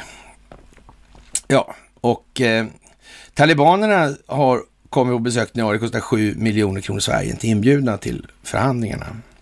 Eh, ja, vi behöver kanske inte förtydliga vad det möjligen kan bero på. Jag tror de flesta kan räkna ut det nu. Och mycket av det här handlar ju om att människor, individer, ska kunna räkna ut saker själva, faktiskt. Det är ju hela prylen i det här med att tänka själv alltså. Turkiet har tröttnat på att associeras med kalkoner och president Recep Tayyip Erdogan har därför beslutat att byta internationella namnet från Turkey till Turkiet. Och eh, ja, det är ju, ja, vad vi ska säga. Och dessutom är man väl då någon form av pretendent på att vara medlare alltså i den här Ukraina-konflikten. Konstigt. Det här med, hur var det där med Turkcell alltså? Vodafone köper kärnteknologin från Ericsson och delägare i Turkcell var någon firma som drog därifrån ganska raskt. Så där, tog förlust på 10 miljarder kronor, svenska kronor också. Men, ja. Det var ett svenskt bolag också. Ja, ja. Han kanske inte kunde någonting om avlyssning, jag vet inte faktiskt. Inte där, inte där. Absolut inte. Armeniens president avgick då på söndagen, rapporterade AFP. Presidenten har inte de nödvändiga verktygen för att påverka de viktiga processerna för utrikes och inrikespolitik i svåra tider för folket och landet, säger han i ett klokt beslut då alltså. Jaha, det, det kan man väl eh, säga. Vad belyser det där för någonting? Vem är det som bestämmer det där då? Nu ska vi se här. Utrikespolitiken tror jag han nämnde, va? Ja, utrikespolitiken. Och där finns det ett utrikesdepartement. Vi ska se om vi kan hitta någonting som... Och inrikespolitiken bygger på utrikespolitiken. Till väldigt stor del alltså. Så länge det ligger på jorden i alla fall. Sådär, ja. Mm. Eller landet påverkas av sin omvärld skulle man kunna säga. Mm. Mm. Hur var det med det här utrikesdepartementet egentligen? Som alla andra utrikesdepartement. De var beroende av en underrättelsetjänst. Ja. Mm. Den här underrättelsetjänsten var beroende... De sköt brevduvor bara, eller? Fångade dem med nät. Mm. Och så släppte de iväg dem igen. Då. Det var så de gjorde. Eller så var det inte det, nej. Var det något annat? Det var någon form av telekominfrastruktur kanske. Ja, just det. Och så vidare och så vidare. Ja, det är det gamla vanliga helt enkelt.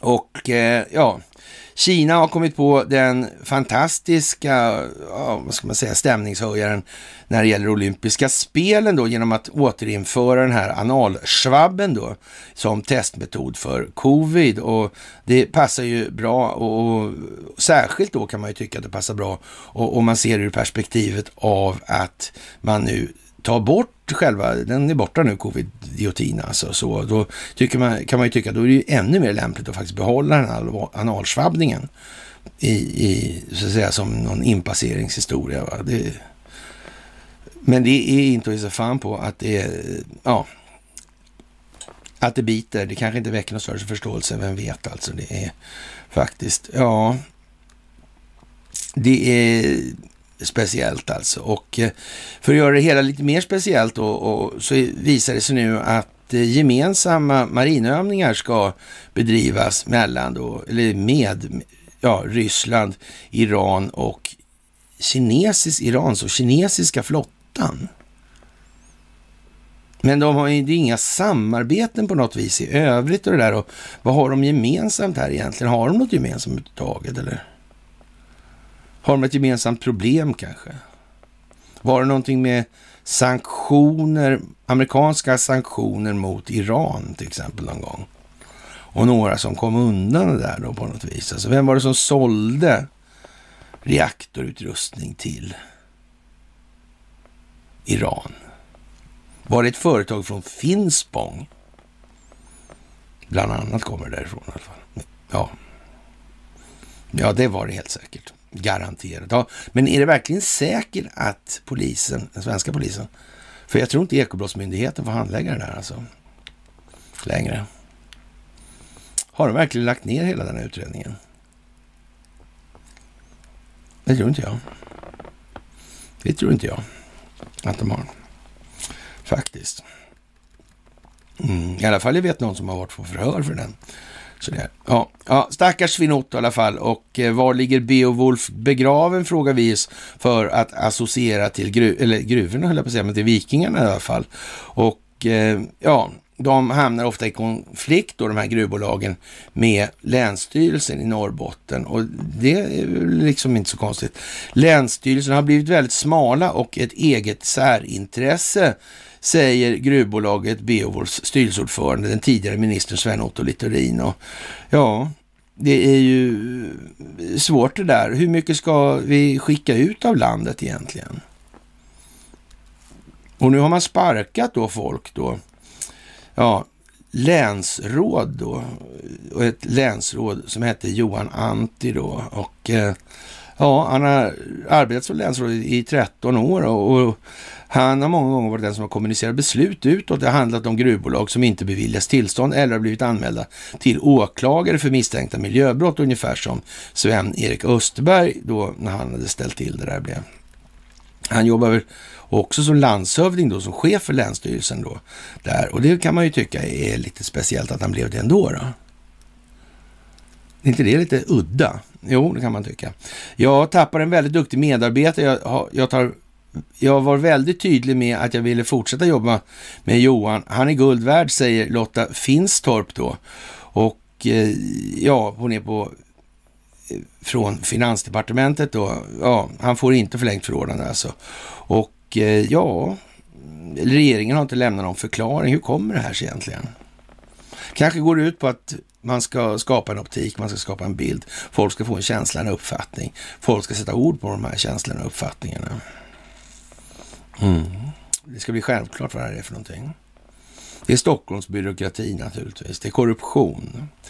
Fisken ruttnar från huvudet. De få goda krafter som finns. När, när Svin Otto säger en sån sak som att det är särintresse och så Menar han på allvar att hans jävla för, eller han för, företag som han företräder då inte är någon form av särintresse? Det är allmänintresset han företräder. Ja, men inte ens Svin-Otto i det läget kan ju liksom tro på det. Så kan det inte vara. Det måste han fatta. Ja, och, och ja, som sagt, det är lite eljest alltså. Nu gäller det alltså att hålla sig till en problemformulering som har bäring på grunden till den geopolitiska utvecklingen i det här. Det går inte att vara för yvig och svajig. Vi måste ensas upp kring problemformuleringen, inte kring en massa annan rappakalja. Inte hålla på och adressera symptom i för stor utsträckning och omfattning.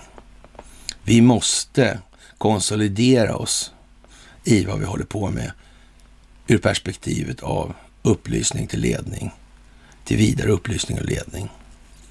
Mm. Så är det.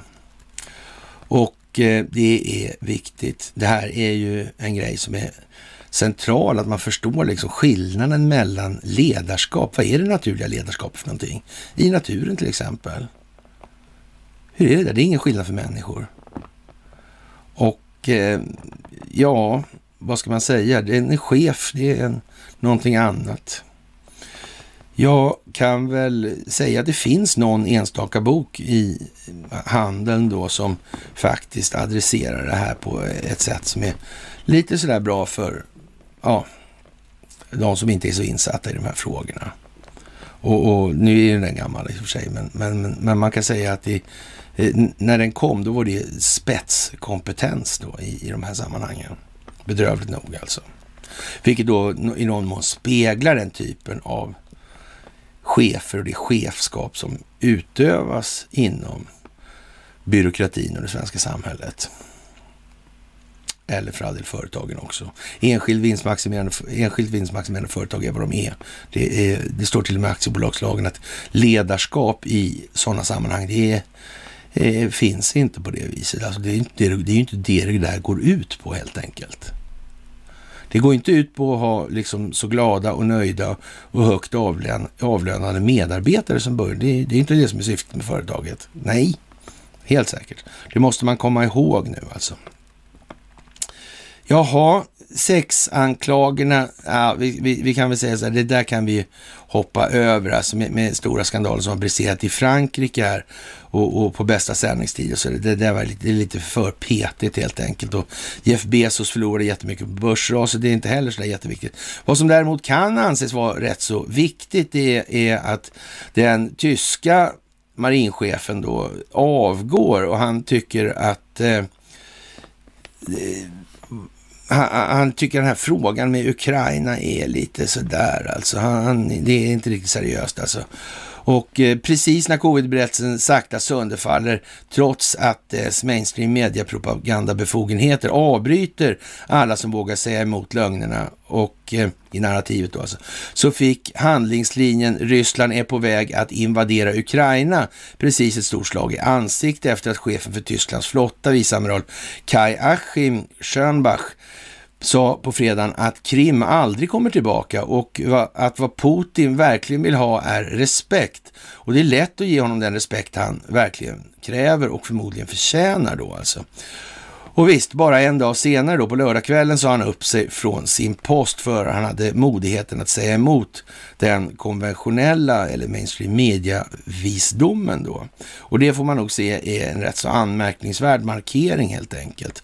Och eh, Ghislaine Maxwell har då börjat studera rys ryska då enligt uppgifter i Sputnik och det kan man väl säga kan vara så illa att Ghislaine Maxwell faktiskt kan en hel del ryska redan, ryska redan sedan innan. Så. Man kan ju tänka sig att hon någonstans borde ha varit på eh, god fot med underrättelsetjänstkollektivet någon gång också. Det har hållit på en stund här alltså. Mm. Så kan det nog vara. Mm. Det kan ju vara bra att minnas, faktiskt. Jaha, Anders Lindberg och hans Ja, Tegnell blir valfråga om Moderaterna får bestämma och jag vet inte. Han är naturligtvis i förklaringsivern då varför det ser ut som det gör mellan Coronakommissionen och regeringskansliet angående hantering av de här anteckningarna och så vidare. Men Anders får nu en gång ses för vad han är också. Och ja, han är stacklad så det räcker och blir över naturligtvis. Han gör exakt vad han ska göra och jag är som vanligt hungrig höll jag på att säga. Men, ja. Krigstrummornas opinionsbildande muller hörs med allt högre intensitet i mörkret och eh, rysk attack skulle kunna komma från Vitryssland och som sagt det här med att spela ut det här strategiskt operativt militärt. Ja, för att skriva sånt där alltså att, eh, ja. Samtidigt påpekar han att en del ryska bedömare hävdar att Putin är en känslomänniska. Som gammal underrättelsetjänstofficer alltså. Jaha. Som kan agera oberäkneligt, ja det kan man ju säga. Mm. Han är ju känd för sin koleriska läggning helt enkelt. Ja, visst. I svensk press så är det ju så naturligtvis, men hur är det i verkligheten då? Hade de inga bättre i Ryssland? Då tog han just därför. Jaha, ja då så. Ja, det blir säkert bra att tvinga till sig kontroll över ett territorium utan befolkningens samtycke. Det är naturligtvis jättesäkert helt enkelt. Och eh, jaha, eh, ja, vad ska vi säga? Det här, baltstaterna skickar robotar till Ukraina och, och Tyskland säger nej. Och deras marinchef avgår. Mm. Ja, det är draget liksom. Det är, det är draget i sin spets, det är det ju. Det måste man nog säga faktiskt. Och eh, vi har en otrolig tid framför oss. Det är alldeles, alldeles, alldeles säkert. Och jag tror att många kommer bli väldigt besvikna på vad som kommer. Men absolut väldigt, väldigt många kommer tycka att den kommande tiden är fantastiskt. Vi har eh, otroliga händelser som står för dörren. Det kommer enorma förändringar. Men vi får tänka på det också. Man kan bara äta en elefant, en tugga i taget. Och med det, kära vänner, så får vi väl anse att eh, det här myset är till ända.